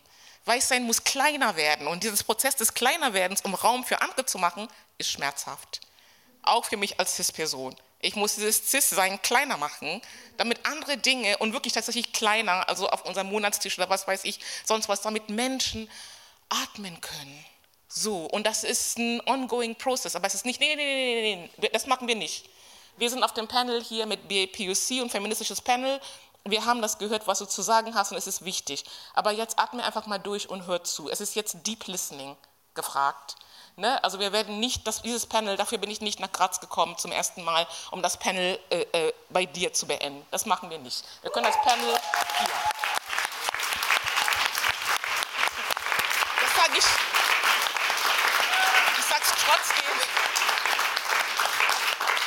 ich sag's trotzdem mit Mitgefühl. Ich sag's wirklich trotzdem mit Mitgefühl. Und ich komme aus Berlin, wir sind ein bisschen rambulischer, das ist einfach so. Das wäre hier schon explodiert. Deswegen ist es gut, wie es ist. Wir werden, wir werden einen Weg finden. Ich bin zuversichtlich. Die, die einen Weg finden wollen, werden einen Weg finden. Und äh, ja, ganz unabgeschlossen höre ich da auf. Ich habe, also ähm, mir fällt dazu auch noch was ein, also ich habe ähm, in dem Workshop mit Maya Sakreit, also da gab es auch diesen wichtigen Punkt, ähm, Unterschied zwischen, also beziehungsweise wenn eine Person aus Deutschland in Österreich angefeindet wird, ist das Diskriminierung oder nicht? Also du hast erwähnt, ähm, du als ausländische Person in Österreich wirst, also auch, also hast da auch keine Macht, hast du gemeint.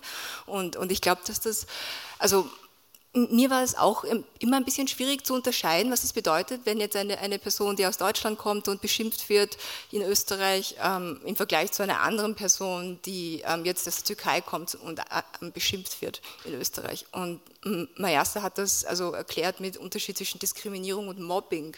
Also es gibt, also Menschen, die jetzt zum Beispiel aus Deutschland kommen, keine systematische Benachteiligung. Also sie haben jetzt ähm, keinen kein Nachteil am Arbeitsmarkt oder Wohnungssuche oder in der Schule. Und ich glaube, dass das halt sehr schwierig ist, also sehr oft zu verstehen, was der Unterschied ist zwischen einer, ähm, einer Ver Verletzung, die einem zugefügt wird, ähm, aufgrund von einem äußerlichen Merkmal, also wenn man selber eigentlich der Dominanzgesellschaft zugehörig ist, dass das jetzt trotzdem ähm, anders ist als jetzt ähm, Verletz also Diskriminierungen, die ähm, queere, ähm, nicht-binäre ähm, ähm, Hip-Hop-Menschen erfahren, weil das auch was ist, was sie, also sie können nirgendwo hinflüchten, also die Struktur ist einfach überall. Gibt es noch Fragen? Ja. Ähm, ich bin mir zwar noch nicht ganz sicher, ob es in einer richtigen Frage endet, aber ich wollte dazu sagen, zu dem Allgemeinen, was mir jetzt durch den Kopf gegangen ist. Ähm, alles verändert sich die ganze Zeit. Das ist die einzige Konstante, die wir die ganze Zeit erleben, ist Veränderung. Und wir lernen immer mehr neue Dinge. Und wenn man jetzt zum Beispiel dieses binäre Geschlechterkonzept aufbricht ähm, und Leute damit konfrontiert, das ist das Erste, was bei vielen Leuten passiert ist, dass sie sich schwer damit tun, es zu begreifen, weil es auch mit Identität zu tun hat. Und in Wirklichkeit lernen wir aber unser ganzes Leben lang neue Dinge über uns selbst. Und wir haben die Möglichkeit, wenn wir neue Dinge lernen oder neue Dinge hören, die Welt um uns und in uns auch umzugestalten und offener zu machen und zugänglicher zu machen und Sachen über uns herauszufinden und über andere herauszufinden und das zu embracen. Und ich finde, das ist eigentlich was total Schönes, weil man jeden Tag aufstehen kann und es ist etwas Neues und man kann das positiv gestalten. Und vielleicht das Einzige, was ich als Frage gern stellen würde, ist, wenn man, ich habe dieses Gedankenkonzept gehabt, weil das auch im Feminism What the Fuck vorkam mit dem ähm, Mann und Frau, X- und Y-Chromosom, dass das eigentlich auch ein Spektrum ist. Wenn man das Spektrum, also wenn man das jetzt auf einer Linie sieht, was es ja in Wirklichkeit, wenn man das kippt, auch wieder zu einer Hierarchie machen kann, ähm, wenn man dieses Spektrum aufbricht und wirklich sagt, jeder von uns ist eigentlich viel diverser, als wir selber wissen, als neue Erkenntnis, ähm, was das verändern würde in der Art und Weise, wie wir Feminismus oder wie wir ähm, feministische Probleme herangehen können und wie wir darüber diskutieren würden. Ja, danke für diesen Beitrag. Ähm, ich, ich würde eigentlich ganz gerne mit ähm, was Positivem enden und ich finde, es ist immer ähm, wichtig, die Arbeit von ähm, zu wenig gesehenen Menschen zu feiern. Deswegen wollte ich fragen, um, I wanted to ask you Faris, um, what are you working on right now, and where can people see your work and celebrate you at your work? Finally. Finally, right question. I, I, I do a lot of work. Um, uh, it's it really manifests in so many multifaceted way. Um, I, I, I co I co-founded an organizations that really advocate for an intersectional queer rights that are really focused uh, on Ethiopian queers and um, in, in, both in Ethiopia and in diasporic spaces, uh, but also like you know that works goes into also really to the Horn part of Africa as well. Um, so there is a lot of things that I do there. So it's I mean like it's, it's a day to day work, um, and there is a lot of work that I do in Afro Rainbow Austria. Um, it's um, Afro Rainbow Austria is very descriptive. It's Afro and Rainbow and Austria.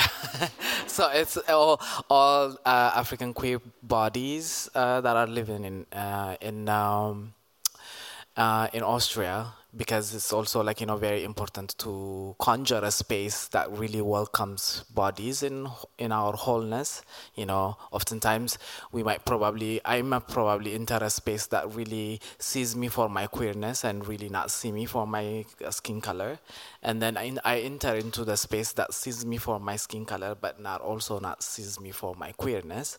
And it is absolutely very critical to just have that space that sees me and people that looks like me in my wholeness, in our wholeness.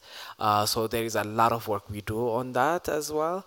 Uh, every two, uh, once a month, every Tuesday, we meet at Planet 10, and everybody is very welcome to come and really participate in that.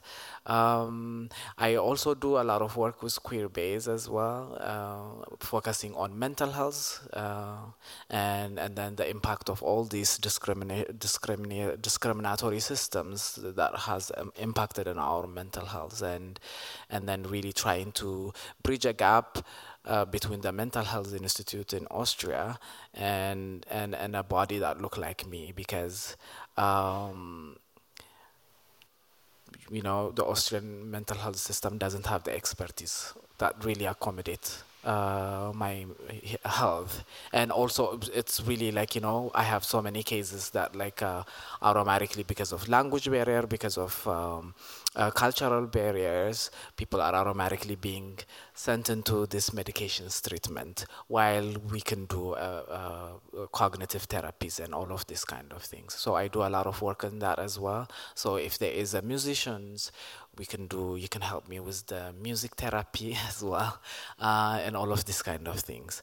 Uh, and then on a personal level uh, all of this work that really informs also my performance and my art as well so I have a new piece coming up in Brut. Uh, it's going to be in April 15. It's going to premiere on the f- April 15. It's called the A New Beginning, where we travel in time and in thoughts and see try to change the uh, to like you know there is it, it really comes from the space of um, you know you they, you would be uh, confronted into a situations and you deal with it and you leave and then you have these thoughts in your head like constantly where you ask where constantly where we ask ah i should have done this i should have done that i should have done this and and together with Stephanie Sorels and Hios and and me and Nandi and uh, so many uh, Janine and so many amazing artists, we are going to really try to travel back into this such kind of space. What happens and where we see like ah this could have happened and everything, and start a new beginning, but we call it a new ending. Uh, so I invite people to come and really participate in that. Um, yeah, we're gonna do stand-up comedies yes. in April as well. Um, yeah. yeah. 24th of April, you can watch Faris be hilarious in Gartenbau Kino. yeah.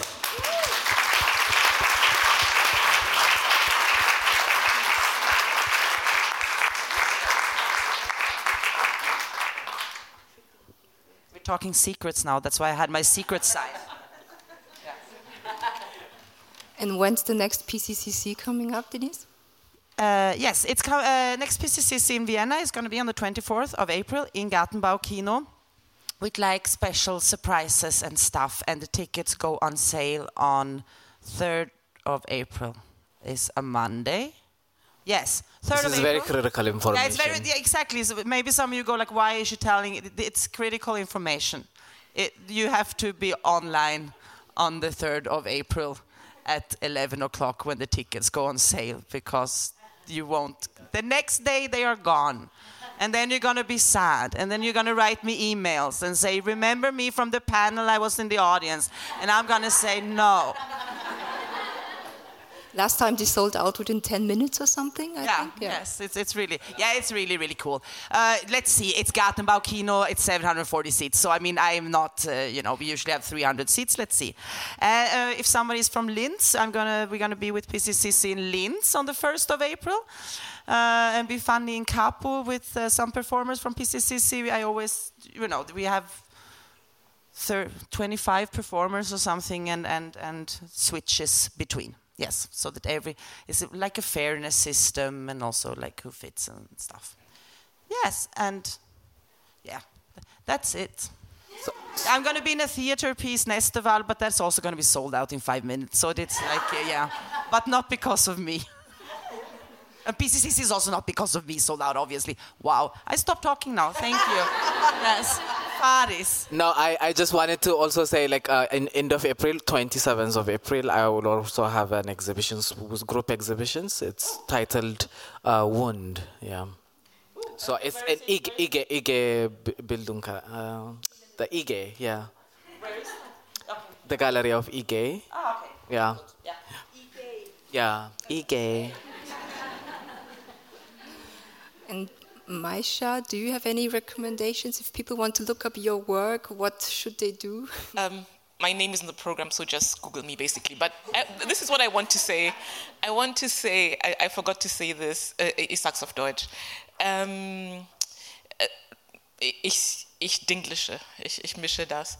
Ähm, Räume offen zu halten, Räume zu öffnen. Ich glaube, das ist das. Also ich wollte mich bei euch allen bedanken, bei Denise, bei Fables, bei dir, Katharina, bei Wena. Ich habe deinen Namen gemassakert, ich habe Senior Moments, ähm, weil ich denke, es ist wichtig, diese difficult conversations zu haben und wir haben nach der, der Frage nach, nach, nach Praxisformen oder eine neue Form von irgendwie ähm, wie ihr Film macht. Ich bin nicht aus der Branche, es ist eine Ferndiagnose von außerhalb. Aber du hast einen äh, Black Hair, Hair Person gehabt. Und das war für mich eine von den Sachen von Care. Also, dass Adrian äh, ähm, ähm, das Angebot gemacht hat. Wir mussten uns nicht, nicht, darauf einlassen, aber du hast es angeboten, hast einen Raum geöffnet. Und äh, deswegen will ich damit schließen, zu sagen, dass es wichtig ist, Räume zu öffnen. Und zwar, und zwar die konkret zu öffnen und auch sich nicht zu scheuen, wir werden difficult conversations haben. Wir werden uns auch dadurch irgendwie zu dem nächsten Raum, den wir zusammenhalten können, bewegen. Also das macht mich hoffnungsvoll. Also insgesamt bei allem, wo wir zwischendrin mal verzweifeln, bin ich einfach tatsächlich hoffnungsvoller durch solche Formate, dass wir hier sitzen und dass wir dich feiern. Ich weiß, dass du das nicht gut hören kannst.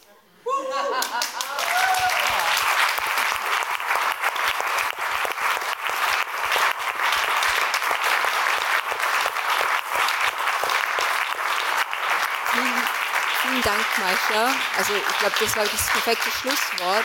Kann ich eigentlich nichts hinzufügen. Und ich wollte mich auch bei euch allen bedanken, auch bei dir, Katharina, dass du mit dem Film Feminism What the Fuck das auch ermöglicht hast, über diese Themen zu reden und natürlich auch die Regisseurinnen und FC Gloria, dass dieses Panel ermöglicht wird und wir darüber reden können. Und ich hoffe, dass wir diese Diskussionen ähm, ja auch in, in alle anderen Räume hinaustragen können, wo sie bis jetzt keine safer, also äh, keine safer Spaces sind, weil eigentlich müssten wir die ganze Welt zu einem safer Space machen und ähm, die Diskussion darf halt nicht nur bei diesen begrenzten Räumen, die als Feminist oder sowas beschrieben werden, geführt werden. Also die ganze Welt müsste eigentlich Feminist werden. Und das bedeutet eigentlich nur, dass man Hierarchien abbauen muss. Machthierarchien gehören abgebaut, egal in was für einer Form. Und das ist Feminismus für mich.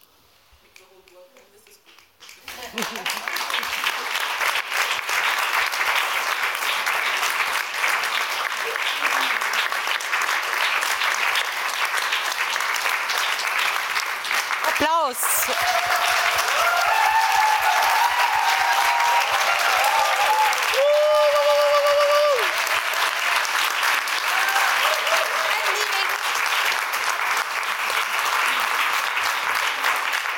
Äh, ich danke euch allen fürs Kommen. Wie gesagt, ähm, dieser Talk wird äh, auf Feminist Perspective Podcast ähm, zu hören sein für alle, die heute nicht da waren oder dies nachhören wollen. Ähm, Im November gibt es im Stadtkino die nächsten Feminist Perspectives. Es wird wie immer fantastisch, wenn ihr euch filmpolitisch und auch sonst politisch engagieren wollt im Feminismus, dann tut das. Es gibt uns, es gibt so viele andere connecten und vielen Dank, dass ihr den Raum mit uns hier so gestaltet habt. Schönen Abend noch.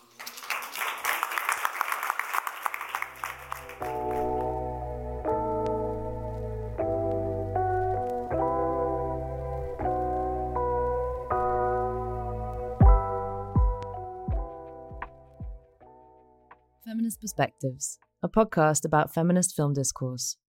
Hosted by Die Regisseurinnen, Association of Solidary Filmmakers, an FC Gloria, Frauenvernetzung, Film.